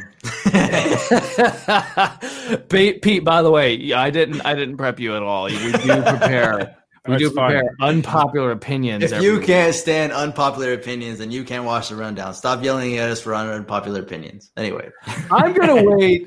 You know And what? I wish I'm gonna more wait people were like brother. Brother goes I'm down and does Martin that, hands Luther's out things. birthday to start something uh to start something good and holy. And like I said, I wish people more like brother or more, more priests were doing what brother did. I remember when uh, my brother and I went uh, we went to a, a festival for it was it the Nations Festival or something like that over in Greer, South Carolina, and they uh, we went under the Vatican City State, and I dressed him like you know labor, I had a collar shirt and jeans uh, pants on, and he was in his cassock. He was a second or third year seminary, and they had a procession of flags, and he goes, I, I go, dude, you're up. He goes, what? I go, you're dressed the part and he's leading the procession in cassock with the Vatican flag going around an area that is anti-Catholic. We had Bob Jones University people coming up to us. That's the most anti-Catholic school on the planet. They basically banned any Catholic website in there. We had about uh, 25 or 30 students come up, taking uh, pamphlets we made up, miraculous medals, rosaries, asking questions, free books, things like that. It's out there. You got to be able to do it. If they come to your house, that's a dang Here's- free. Here, here's a very pressing here's a very pressing matter that we need to discuss. Brother Martin, you need a chocolate conversion. What is wrong with you? You don't like chocolate. I've actually I've actually tried actually throughout my chi- childhood because my sister loves chocolate, and so she always had chocolate, and that was the only candy around because she liked chocolate. And so I tried different kinds. I tried Crunch bars, Hershey bars, milk chocolate, dark chocolate, et cetera, et cetera. Nothing, absolutely nothing. I it's not that like I I just refuse it. Actually, there was one year when I was in Rome that it was my birthday, and the the- the- audience is cracking me up. They're gonna have Steve mail you a Mr. Goodbar. I'm sorry. one of, one of the lay members of our community, uh, you know, in the lay movement, didn't know that I didn't like chocolate, so it made me this very very big chocolate cake. And of course, I had to had the first slice in front of everybody that was there. Nobody there really knew that I hated chocolate, so I had to eat this chocolate and not make the the most sour face that I could. I have to really I had to really make a face that I like I enjoyed this and was very thankful for this cake that this person made for me. I did my best, but guys, chocolate is just not my thing. I have I have a sad feeling that once you release your mailing address, you're gonna get a deluge of chocolate, fine chocolates from around the world. And if you'd PO like Box to share three those six six. things- if you'd like to share, just let me know. Send a candy corn. You Liturgy to of the Home. Liturgy of the Home was recently on with uh, Cunningham, and he's and uh, he's going to be on RTF soon. I really love the products that these guys are doing. They Hey, are get asking, counter. is chocolate really that bad for you? Is it that painful? Come on, is it like Brussels sprouts? It's it's well actually I can do Brussels sprouts better than I can do chocolate. Oh. It's, it's it's not a choice. I promise you. I've I've forced myself to eat it so many times when it's placed in front of me, and if it were placed in front of me tomorrow, I'd eat it. I can't. I, I can't I can't promise you a good face or whatever. There's things like mushrooms is one of do the you I believe this? That he would rather eat a Brussels sprout than chocolate? I've Yeah. never met anyone like this. I'd rather eat mushrooms and. I don't think he's chocolate. advertising the, the monastic life very well. hey, I eat it regardless, but hey, At least then your chocolate is your penance. That's your whole Lent, right? there you go. Yeah. There you go. That's what I want to see. That's what I demand to see. Your advent is just chocolate. There you go. Well, An advent chocolate. Chocolate P.O. Bo- advent. P.O. Box 366, Weston Missouri, 64098. Mail me some chocolate and I could have some penance. So I for sure I ain't spending, Like I ain't spending my benefactors' Oh money on something so terrible. Please film it. Just This make is like Iron Man right here. Here's my address. Ah. Somebody shoot the missile at him. look, look, there are lots of there are people out there. They're like, "Oh, you guys are party poopers." Yes, I am a party pooper. Mike I'm is a not party pooper. participating in a pagan demonic ritual. That's not what I'm going to do. I'm not going to go door to door spreading the anti-faith. That's not what I'm going to do, and I'm not going to let my children be participants in that. Nor am I going to scandalize them. Now- I'm a party pooper. Being a trad means you're a party pooper. That's my unpopular opinion this week. Sorry. It's not demonic to get chocolate candy bars from the, your neighbor. It's not demonic. Maybe dressing like a you know zombie or a demon is, but uh, going So door to door. dress- not. we're gonna dress as a Marvel superhero. Is that much better? Captain America is pretty cool. Iron Man was Oh nice. My They- gosh. they- Oh my Look, god! Now we're going to say Avengers is bad. Come on, guys. Let's be all right. Let's just become Puritans. How about that? listen, listen. we're, White we're Wolf one says, group. uh, White Wolf says asparagus. I love asparagus. I actually might reach for the asparagus if, if it's cooked well ahead of a chocolate bar, especially if it's a cheap chocolate bar. Send, only send me nice chocolate bars, okay? the expensive kind. The kind from Switzerland. From Switzerland, not of Switzerland, but from Hey, let Switzerland. me. Hey, can I ask somebody? Did everyone hate Philip Neri? Was he a was he a bad guy for having fun? Philip Neri? What are Oh, you he's, the, he's the talking about? apostle of Practical. Joker, you know things like that. Was he a bad guy for doing? Oh, fun the things? saints are joyful. Come And on, I- I and was being don't you don't say that he Steve, was going Steve, door to was door being doing- sarcastic, Steve. dressing up like a Halloween buddy guy. Oh my gosh! He told St. Camillus de Lellis that he was going to hell if he left his oratory. But then he founded his own community and then became a saint. Yeah, out there like shaving his head, half his head, things like that, having a good time. You What about have a good deep fried chocolate? and- and be happy? Well, anything fried is good. but I don't know if fried chocolate makes it better. Look, people are talking about an All Saints party, and I get it. Listen, liturgy home. You, we'll come on. We'll What's sell your wrong with that? calendar, but we won't talk about this. That's different. That happens on All Saints Day. Come on, knock it off. Anyway, all right. What's our next topic? I think we're gonna talk about the Zuckster, right? The Zuck. That guy. Yeah, Amy, I saw this. I heard the sermon. I put it together. Yes, Come on, Amy- Amy. Who do you think puts this stuff together? I didn't like Amy's it. on, Amy's on Team Mike on this one, buddy. I, I got to tell you, Amy Uh, is. somebody Amy's they're going babe. after the superhero things is bad. Uh, watching Superman is not a bad thing. If if it is, I'm out of the trap move. Forget about it. I'm, I'm My moving on. very first YouTube podcast was a critique of Marvel superheroes and how lame it is that people idolize and fetishize. That's these- different than enjoying it. The concern there still though is the fact when they're pulling out all the pagan parts and then glorifying the pagan parts and then taking kids and then informing them on whether it's the symbolism, whether it's all of the demon names, whether it's the uh, locations in the world and start bringing up things that never would have crossed their mind. The amount of stuff that is now going into kids' heads on all of this like, ah, that's the problem. So it's like you can have creative stories, you can have fun parties, you can have all this other stuff, but ah, it if you go into the pagan road and you're bringing up demonic stuff, it's ah revolting. I'm gonna do let we Victory. do about it? What do we Catholics do about it? I'm gonna let Victory We fifteen seventy and do nothing. We hey, we got bad movies out there. We're not going to make any. We're just going to say they're bad. Hey, so we No, we can't make it over because we might have to do anything to, about wait- it, to make a movie, bad. and that would be bad, right, Steve? No, look, what are we going to do about it? What, are we going to do about it?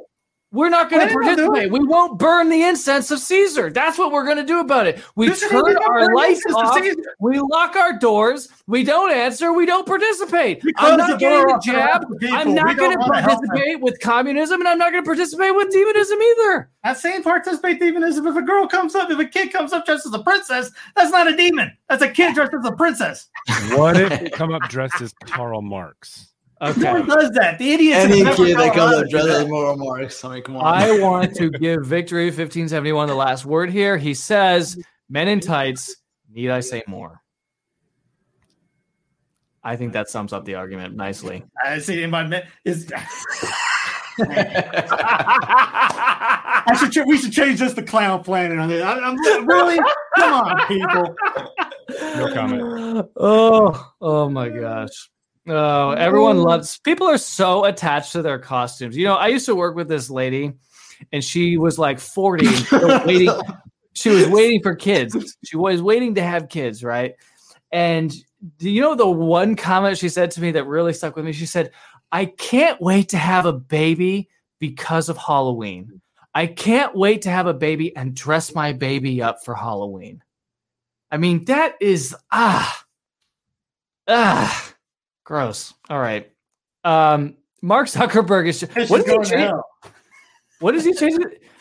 Yes, I'm Like, condemning going to everyone, Steve. I'm the I'm the judgmental, closed-minded one. What Mark Zuckerberg? Speaking of uh, speaking of the Hebrew influence on our on our culture, um, Mark Zuckerberg is changing his name, not his name, the name of his company. Facebook, yeah. Uh, it won't be it won't be Facebook anymore. It will be called uh, Meta. Meta. Although I saw the funniest meme, I wish I had uh, actually grabbed the meme so I could show it to you. Instead of saying Meta, it said Beta, and it showed Zuckerberg's face. Um, he's doing this weird stuff, man. Like he's talking about transhumanism. He's in the World Economic Forum agenda. I mean, Steve, he's he's one of our one of our enemies. We're we're we're actually broadcasting right now on his platform, although he has notified RTF. Is really kind of him. Back in January, uh, apparently we had some pro Mussolini meme at some point, and uh, the Zuckster found it like seven months later and didn't like it. So he informed me that the uh, RTF Facebook page was formally being suppressed, like as in we are going to throttle your traffic. That's why there are two people watching right now on Facebook when there are 20,000 people ostensibly that like the page. Um, Zuckster has an, an inordinate amount of power right now, Steve, and his power continues to grow. He's a Marvel supervillain. Yeah, I've been shadow banned on uh, Facebook for a good part of a decade. People, I have friends all the time for even up to five years ago saying, Are you on Facebook's the, the fan page? It's got like, you know, 20, 15, 20,000 fans on it. People don't even know it exists. Uh, now, what the Zuck is doing is, uh, uh, if anybody ever read Shaping the Fourth Industrial Revolution by Klaus Schwab, uh, it's right in here. Uh, everyone talks about this one. I have I have the whole Schwab collection. Get get it for Christmas. Give it to your kiddies. Uh, don't do that. Stocking this one is where all the meat is. This is what they're planning on doing. Uh, the VR reality. You go onto their podcast, you'll see amples of supply of podcasts on the VR. You see the videos that they come out. They literally got VR glasses. It's kind of like uh, Ready Player One is basically what that's coming out now. Scientific American, you know, the conspiracy theory website, Scientific American talks about brain chips, stuff implants in your brain. Because the Zuck, there was a article year, a couple years ago. There's a lady that works for DARPA. Who, DARPA, Facebook was basically a military uh, thing, by the way. Um, she's now she wants and Zuck, or we're trying to get so you can text by thought. Things like this is what they're working on, and this is not the only group that's doing it. Also, Microsoft, shock, color me shocked. Microsoft's working on it. I have, I have the stuff out on tomorrow for on Clown Planet, but check out Whitney Webb's um, interview with Ryan Christian on uh, Rokfin. Now I have it on Twitter. It'll be on that. It'll be on CPN tomorrow, and they go through this step by step. And it this th- this is the future they want. It's Matrix style.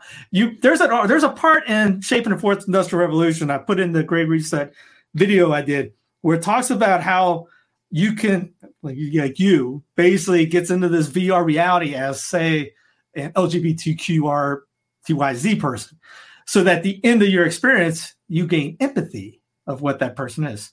Also, any kind of uh, minority, a quadriplegic, you name it, some person that you are not, it can tra- basically train your mind into showing more empathy. So, I mean, this has got some weird junk coming through it. I mean, you're thinking uh, Matrix meets Minority Report meets uh, Surrogates, the Bruce Willis story, and Re- Ready Player One. It's almost like they took notes from all these and put this all together. But that, literally, that's what's going on with this stuff.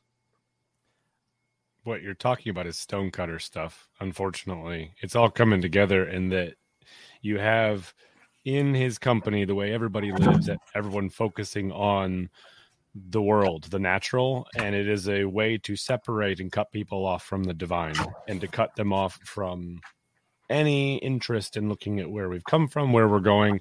And it's completely focused on the natural materialism piece. But in the end, you're also looking at this brotherhood of men stuff. That's the fraternity. So, what liberty, equality, fraternity, French Revolution?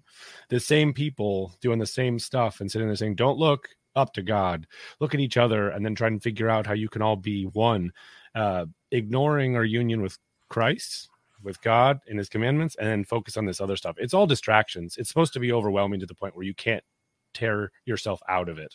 Um, that's just another snare. And if you could picture what they're doing right now, if you look at the world and what Schwab and all those are writing in their books, mm-hmm. it's setting us up with lures everywhere. So you're walking through life with lures everywhere, and all they want you to do is bite. If they can bite and they can hook you and pull you over, that's how they get you, get you in. It's it's a interesting time. And this and is what happened in the Vatican last week. We had a transhumanism basic conference. It's trans uh, uh trans something 2.0 uh, uh, the trans code, the transhuman code. Mm-hmm. It, that's exactly what WEF talks about. They're changing. Schwab talks about. Check out some of his videos. He talks about merging digital, technological, and human. They're literally talking about ending what it is to be Homo sapien as we know it, ending humanity as we know. It. They say it in their own darn words, and a lot of us aren't paying attention. And sadly, again, the church, if we can get the bishops on board to figure this out, get it out of there, wake them up in a sense, we could fight this. But this this is coming down the pipe at 100 miles an hour. Ain't nothing stopping it either. So if you bishops can't find it, bishops yeah, can't find it. I was going to ask you if you if you see uh, the the plausible path for the episcopacy to wake up to um, this global conspiracy, this anti-human agenda. Um, if any of them are going to wake up and fight, I mean, just last week you had Francis appoint uh, Jeffrey Sachs, preeminent anti-human, to some high level, top level Vatican uh, committee. I mean, literally, the guy is it, he hates you and me. He hopes that we die so that our carbon footprint goes away. You see, you have an archbishop in Iowa saying that we need to liquefy dead humans instead of bury them in the ground because that's better for the environment. I mean, if anything, I, I mean, Steve's right. We need the bishops to fight, but I just don't see it ever it's not be, not necessarily because they don't have the guts. I'll be honest with okay, so seminary formation, for instance, if you don't have a college degree, uh, what the USCCB asks it is that you actually get your bachelor's of arts in philosophy. So you study four years in philosophy, get your degree, then you move on to your theology, your four years of theology, you get your master's and then a master's divinity. So you got two master's degrees then you become a priest. If you have a bachelor's degree already, they just have you do two years of philosophy, get your philosophy courses in, do your four year the- theology, you get ordained. Philosophy is still so underrated and considered so un- unimportant. It's like technically preschool um, to a lot of these bishops and, and, sometimes even priests. What they really focus on um, is theology, is dogmatics, et cetera, et cetera. However, when we're speaking with the world, when we're when we're um, on the front lines against secularism, Freemasonry, everything else that, that that the secular world presents, we don't start telling them that Scripture is true because they don't believe it. So we have to start someplace else. And this is a, a principle that St. Thomas Aquinas proposes that we start where we have something in common. Mm-hmm. And for the secular world, it used to be at least philosophy but so many of the bishops, they just they just uh, it, it, typical t- typical college students they just study it just to pass the class and then move on. Unfortunately, even our society, they don't even consider logic to be something that's worthy of, of, of study or any philosophy. They just make things up as they go. They just follow their passions. But to be honest, because philosophy has been considered so unimportant for several decades, bishops are not prepared to fight the fight that, that that's in front of them. They're not prepared. Pure and simple. Mm-hmm. Yeah, um, you're right. Because well, because we, we, the, the the literal principle of identity is under attack, reality is under attack. uh, forget about the principle of non-contradiction. I mean, I, I'm not even talking about philosophy. I'm just talking about pure logic. Um, logic doesn't exist anymore. Logic is under attack because grammar is under attack.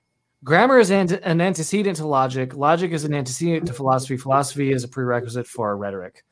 Um, so when you think about the education of a child in this state, this this ties into the public school thing and the Loudoun County thing, Virginia, and all that. Uh, the fact that that um, you know this Torp, this this Clinton Torp, who's running for governor in in Virginia, and he'll likely win. He's a political hack. One of his one of his actual campaign slogans is "Keep parents out of the classroom." Mm-hmm. When you keep parents out of the classroom, I mean, now grammar is racist. Grammar is racist. So if you can't have grammar, there's no there's no logic, there's no syntax, there's no rules. There are no rules to the English language, and if there are no rules to language, then there are no rules to thought. And if there are no rules to thought, then there's no there's no way to organize your thought into philosophy. And if there's no organization or logic to the universe, you can't do metaphysics and you also can't do rhetoric. And you can't make an argument. And therefore, the only argument you can make is I'm offended and my feelings hurt. And that is why we have snowflakes today. We don't have snowflakes today necessarily because you know, uh, because of the materialism, or necessarily because they all grew up in their own bedroom, or necessarily because they were all told they have high self esteems and how important they are. Those are all contributing factors. But ultimately and fundamentally, the reason why we have snowflakes running the world today, the reason why snowflakes even exist as a thing, is because people are un- incapable of articulating rational thought in rhetorical forms because they can't think, because they can't do philosophy, because they can't do logic, because there is no grammar. And it sounds very nerdy to say this, but you know, grammar is important. Adverbs are a thing. Pronouns are a thing. Pronouns are under attack. Pronouns, Pete. If you these pro- people can what are, what are your pronouns? Pronouns now. They make them up. What's Mike's pronouns? So the thing is, is you, uh, Mike, hit heavily on the intellect piece, and Father Ripperger talks about it all the time, and his talks on it are great. The only two things we have control over are the intellect, as you mentioned, and the will. And the problem that I think, unfortunately, looking at how everything is progressing right now in that downward slope, um, we don't have the will to fight. Most of our men in society, at least the ones who are supposed to be leading and doing their job, are soft and they're scared. And because they're scared, they don't do anything. They want to be comfortable. They want to have everything at ease, everything at their fingertips, and be like, oh, that's really hard. If I had to go and offend people, then I won't have friends anymore and I can't go to those cool parties. All right. As opposed to, no, maybe I should go and just do the right thing and it's going to hurt, you know, like the Saints did that's what's lacking right now. People don't have the will to get to that point of sitting there and saying, What is truth? And then answer the question for all the people out there who don't understand Catholicism, don't understand philosophy, which is rational because it's God's, that is our problem. Since we're not willing to go and take the risk and we're not willing to be offensive and we're not willing to offend, uh, mm-hmm. what's mm-hmm. left? I, I, don't know. And if we're not willing to, to suffer but, for it it's not that important a belief then that's the concern so and that is that is in the will for sure but it's a habit it's a habitual thing. It's a habitual softness that comes from an absolute lack of any rhetorical experience.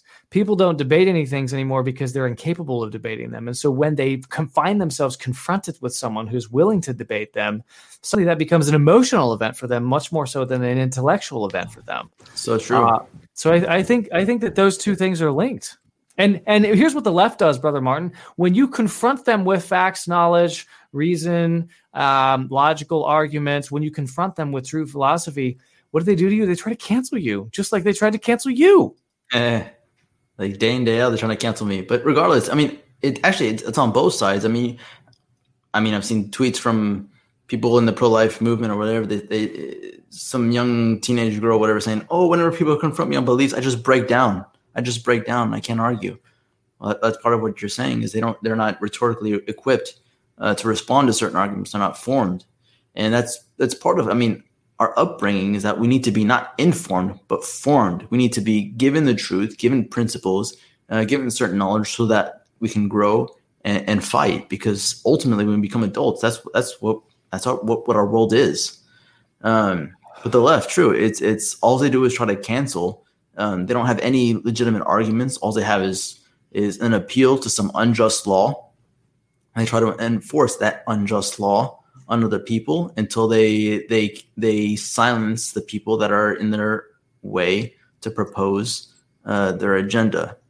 That's obviously not cool. Uh, Mm-hmm. but at the same sense, I mean that's not going to work. Mm-hmm. Yeah, no, it's true. What's Um, the VR? What's going on right now? Everyone's terrified of reality. You go live in this alternate reality.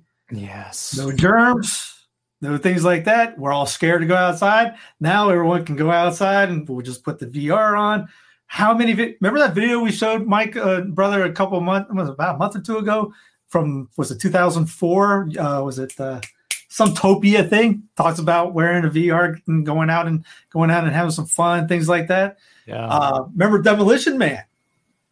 They don't to Well, have to have sex. They put VR on. was that the one with Stallone and, and Sandra Bullock? Is that that one? Yep. That was that one was with Sly and Wesley yeah, that, that was predictive programming right there.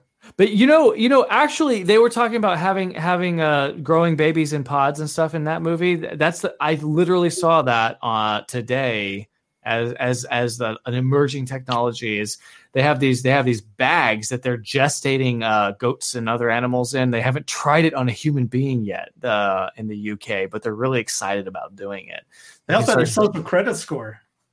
that that will help. You know what? That's going to give you a, an 800 social credit score, which really unlocks almost everything to you. I mean, Yeah, remember when 850 they cussed? perfect. They got a little ticket. You cussed. That's five five dollars off or something like that. That's right. That's right. Un unbelievable. Okay, we've talked about a lot today. We need to get to our unpopular opinions. We have debated Halloween. We've talked about grammar a little bit. We've, ta- we've talked about the Zuckster uh, and the and the uh, Red Sea pedestrians that are ruining the world. Uh, what did we start off the show with? Oh yes, that's right, education and uh, Virginia. Um, wow, Terry McAuliffe is going to win. Man, win. probably. I but know. I mean, I know, but he's going to win. Uh, according to Dominion, he'll win. You saw the Illinois governors out there pu- pushing for him, and your boy Obama, Mike's Mike's BFF, he's out there pushing for him. Again, so that shows the, the Illinois governor, and I know a lot of people in Illinois watch this show. Your governor is morbidly obese. I think he should wear a mask. He clearly has comorbidities going on. What is wrong with that guy, Pritzker? I know he comes from the billionaire uh, Hyatt family or whatever, and he bought his way into governorship because that's how it works in a democracy. Uh, but uh, you know, he's out there pushing masks every day. I would rather him wear a mask, but he needs to wear like an extra wide. I don't know where he finds these masks. big and tall store. The big and tall stores have them. I don't. um, I don't. I don't have an unpopular opinion prepared per usual. Um, Wait for why I Steve to go always- first. Which is why I always go last, and Steve goes first. Steve, Has to make him unpopular up when you opinion this go. week. I just make them up as you go. I don't prepare for it. I can't think that long for it. Uh, no exemptions. Um, someone who tells you to wear a mask in a place, don't say I can't breathe. I got an exemption here. Nah, forget that. Bust through. No exemptions. There. Don't use them. You're playing their game. If you play the exemption rule, you're playing their game. Stop playing their game at all levels. Vaccine. All right. They don't care about your religious exemption. They do not give one iota on it. Mhm. You see, you see military. You see that that one priest that uh, blocked me because he can't he can't take facts. uh, I'm not Father Schneider. That's it. Uh, they don't care about that. You see, what was it? Chile, Chile, Chile, Chile, Chile. Uh, they have a. By the way, they're they're forcing the passports on kids six and up. They pretty much have told people with religious exemptions. No, I don't think you believe in that. USA have done that too. Uh, I remember you got a religious exemption. No, you don't really believe that. No, we're we deny that. Um, stop playing the game. Just say no on any request. Grocery store and your and your uh, mask. Take it. You know, throw it in the trash case. They thank you and put it. Throw it away. Don't try to argue with them. Don't try to say, "Here's my card." Don't try anything. Stop participating in their functions. It's not going to get any better. They do not care about it, and we're and it really doesn't help us in the, in the long run. Yeah. I agree with Steve. Don't do Halloween. Don't participate. Um, Pete, well, sure. I'll, I'll I'll let Brother Martin go before you. The whole purpose of this is to give your objective, most unpopular opinion. I think Steve actually has a chance at winning this week because No, a no, lot of people hasn't spoken yet. A lot of people a lot of people have uh, well that's true a lot of people have submitted their religious exemptions for the uh, for the unholy sacrifice of the jab including yours truly i today submitted my exemption to the uh, united states marine corps to uh, for for my exemption to the unholy sacrifice of the jab I'm holding out. I'll be talking more about this here in a minute, uh, or in a, in the in the coming weeks. Not a single one has been approved in the entire Marine Corps. Not one. All this is doing, I think Steve might be onto something, and I realized this too late after I hit send. They're just they're just cataloging us. They're making a record of who we are. Now they know who we are. And If again, they just they just changed what gain of function is. They eliminated it. They changed what the word pandemic is to no deaths was a gigantic number to none. Mm-hmm. They changed what the word vaccine is. They changed what the meaning of uh, immunity is. They're changing everything. Goalposts are moving. What fully vaccinated got changed was two jabs. Now it's three. It's soon to be four. Then it'll be five. Then it'll be six. Ten? When are you going to draw that line until you got 20 jabs in you and you can barely It's already four. It's already four. The CDC Yeah. came out two days ago and said if you're immunocompromised, we recommend a fourth injection. This ain't ending. Schwab even talked about it. There's video of him talking maybe in two years, three years. How many? Uh, maybe there has to be two jabs. Maybe there's an annual thing. Maybe it's this, this is going to be every year. I actually heard somebody talk about today. They're trying to gain a function without gain a function. Uh, COVID, uh, COVID two with uh, anthrax. Brother Martin. My unpopular opinion. Father Matthew Schneider, Legionary of Christ, should never have been ordained a priest. He does not meet the canonical requirements. He has a psychological incapacity, and he has released articles and uses his Twitter account to promote a false narrative of medical testing that is not true and it has been used his article has been used to get military personnel and others fired from their jobs. Enough is enough. Father matthew schneider is a liar. He is an absolute liar. It, it's might be unpopular in, in, in neoconservative circles because one of these days you neoconservatives have to realize you're neoconservatives. You have two different sets of principles that are contradicting each other right now. You want to obey obedience respect the law but then everybody who's ha- has authority to enforce the law or create law is all progressive but you yourself are somewhat conservative. And so you have this this this in this congruity this this this unity within yourself of of following authority but then again not believing everything the authority says. And so the ground from beneath your feet is falling from below you so the legionaries of christ ultimately known as as, as a conservative community father matthew schneider they're all liars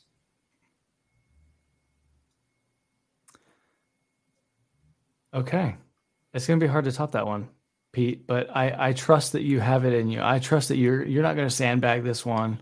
This is your debut on the rundown. This is your opportunity to say something deeply unpopular and win a meaningless Twitter poll. All right, I will do my best. Uh, my unpopular opinion right now is that there's only one side of politics in this country, and it's not Catholic. And that means I don't even care if your name's Trump, you're not actually helping us. And so, what's happening or what's coming soon is that everyone's playing on the same team, and whatever few voices are left are not going to get us out of this and make sure we can practice our religion or anything else. And they're going to keep saying that we need to do satanic sacraments of jabs and masks and all this other fun stuff. So right now, though, it's one political party, it's a uniparty, and they're basically playing games so that they act like there's two sides, and they're all playing for the same team.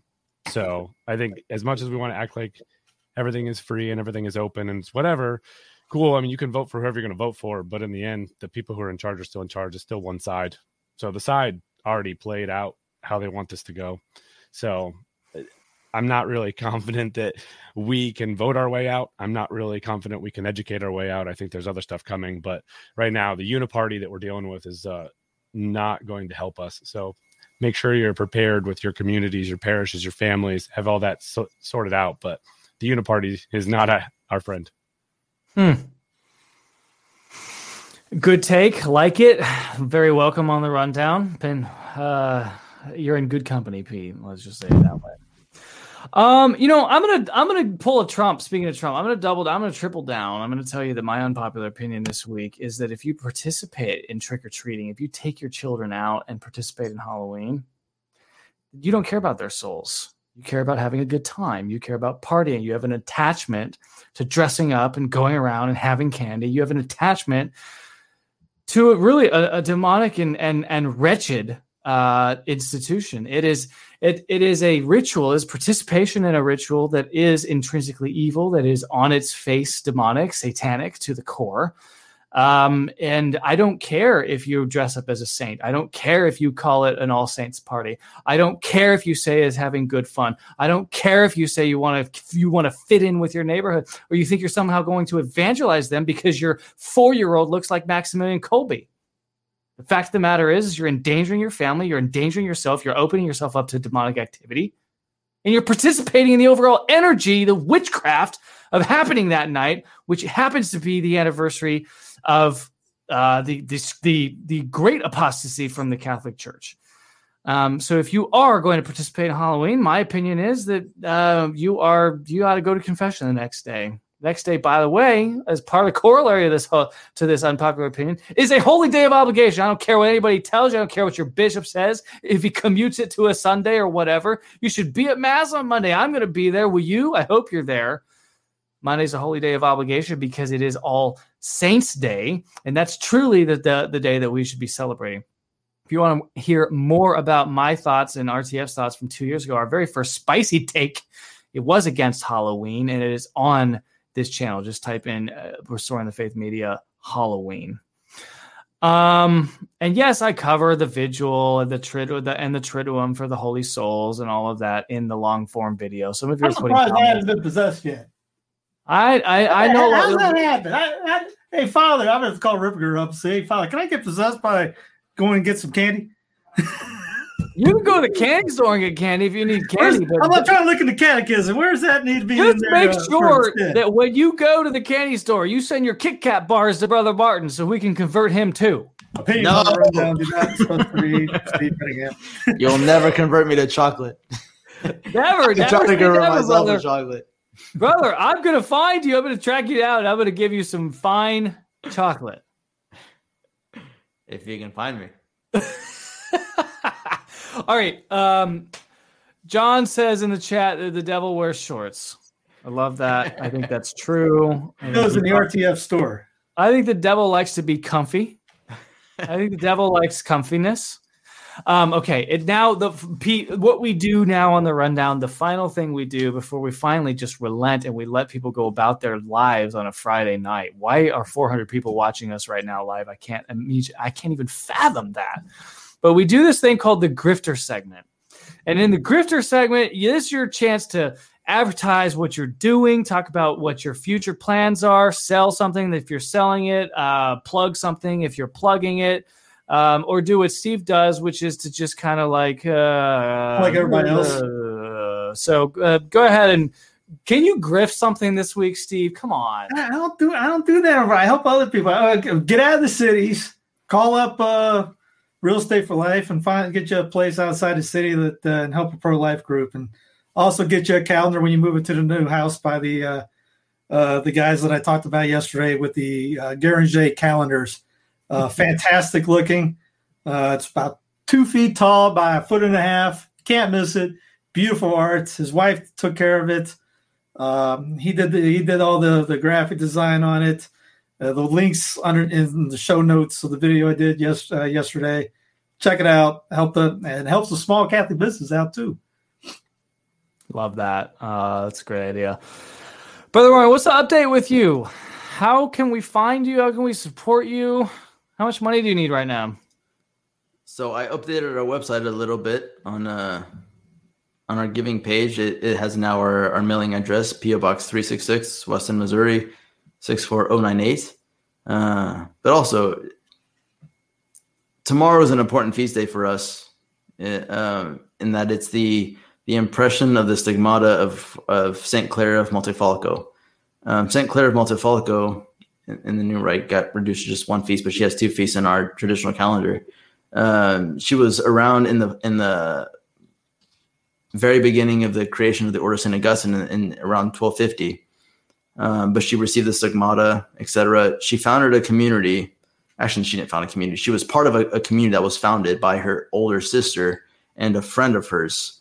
Um, when her older sister was 20, she was about six. Her older sister uh, started living a eremitical life with a friend. Um, when St. Of Montefalco, around this time, she was six years old, she started living with him as well and the three of them started living an eremitical life. A lot of people tried to, to um, destroy their way of life, dissuade them from living their way of life, uh, persecute them, try to keep them from uh, asking for alms, et cetera, et cetera, to live the way of life. This sounds very familiar to people who try to start new communities, right? But anyways, and like that was around uh, 1220, 1240 between in that period. In 1270, 1280, they finally got canonical res- uh, recognition. Sounds kind of familiar how like community starts and like decades later, all that professional stuff gets gets uh, squared away. Um, but nonetheless, tomorrow is an important Augustine feast day. Is the impression of the the Stigmata of Saint Clare Montefalco. So please pray for us. We pray for all of you guys that have supported us. Um, but in the future, um, we are going to need to renovate uh, a building to to create a chapel. And in a chapel, not only do you need to put walls up, et cetera, et cetera, but you also need uh, the ornaments to decorate a chapel that is suitable to to reserve the Blessed Sacrament, to reserve our Lord in, because ultimately it's His house, not ours, or not anybody else. Um, so we'll need things like candlesticks, um, a nice uh, a vigil light to signify that our Lord is present here in this building. Um, we'll need we'll need uh, I mean altar cloths, uh, a nice crucifix, pews, kneelers, um, uh, choir stalls for the brothers, uh, a nice altar rail, etc., etc. Um, so if you could keep uh, continue to keep us in mind in the sense that, uh, I mean, we're starting out, we're getting plenty of of people wanting to come visit us. Um, of course, things are uncertain always in, in starting a new community. Um, but we have at least two people um, that are that are absolutely faithful and, and can ensure that this thing will continue. Uh, so uh, yeah, if you can keep us in keep us in mind, the Oblates St. Augustine, visit our website, oblatesstaugustine.com slash giving. Uh, things are moving forward at a steady pace here. Uh, so yeah, that's my that's my grifting. you need some felt banners? No, thank you. Okay. You can keep your felt banners at home. James James, James was asking. Uh, send, it, send it to him as a practical joke, anyways. He doesn't. he doesn't need felt banners when we have Streamyard uh, digital banners on the rundown. There just, you go. just stream what's happening on the rundown. That's what he does. Uh, Pete, tell tell us about yourself. Uh, where where's your YouTube channel? Where where can we find you? Do a little grifting. Do a little self promo. So pseudoclasm.wordpress.com is where my daily Guéranger entries go up because I was trying to get all those set up in a way where I hyperlinked as much as I possibly could. So when you go in there and you read it, you can actually go look on Wikipedia, wherever you want to look, and find other details on the saints, the locations, the events, um, what have you. Because uh, that was the biggest problem with Guéranger in general was you're like, hey, cool, this is really neat stuff, but you could never get all the hyperlinks to all the writings. So if you go into the entries that are posted on that site, all of those links, I tried to make sure as much as you possibly could find, it's there. Um, and also uh, through the link up to uh, Mike, if you could throw that up, is the St. Joseph prayers. I guess in terms of the grifting, the other thing I would say is anyone who can play, please pray the St. Joseph prayers like that are on that site, whichever ones you want to do it. Because right now, like St. Joseph, protector of the church, all that kind of stuff um, we'll go see what happens, and I think uh, personally, I'll be dependent on depending on what happens with the jab stuff. So, because if all that fails, and somehow I still have internet and access to uh, the computer and all that, I will do more of this type of uh, production work when that happens. So, we'll see how it all goes. But uh, yeah, so that's where most of my stuff's at right now. Ecumen channel that got posted a few times in the comments is also where I'm at on YouTube here, and also on the Restoring the Faith channel with the uh, Crosses and Graces episodes. So Yeah, check out Pete every uh, week or so. New episode Crosses and Graces He has his own playlist on RTF. Thanks for joining us on the rundown, Pete. My it's been a pleasure. Thank you guys all for watching. This is the rundown, and uh, stand by for more news about the rundown. Our power is growing.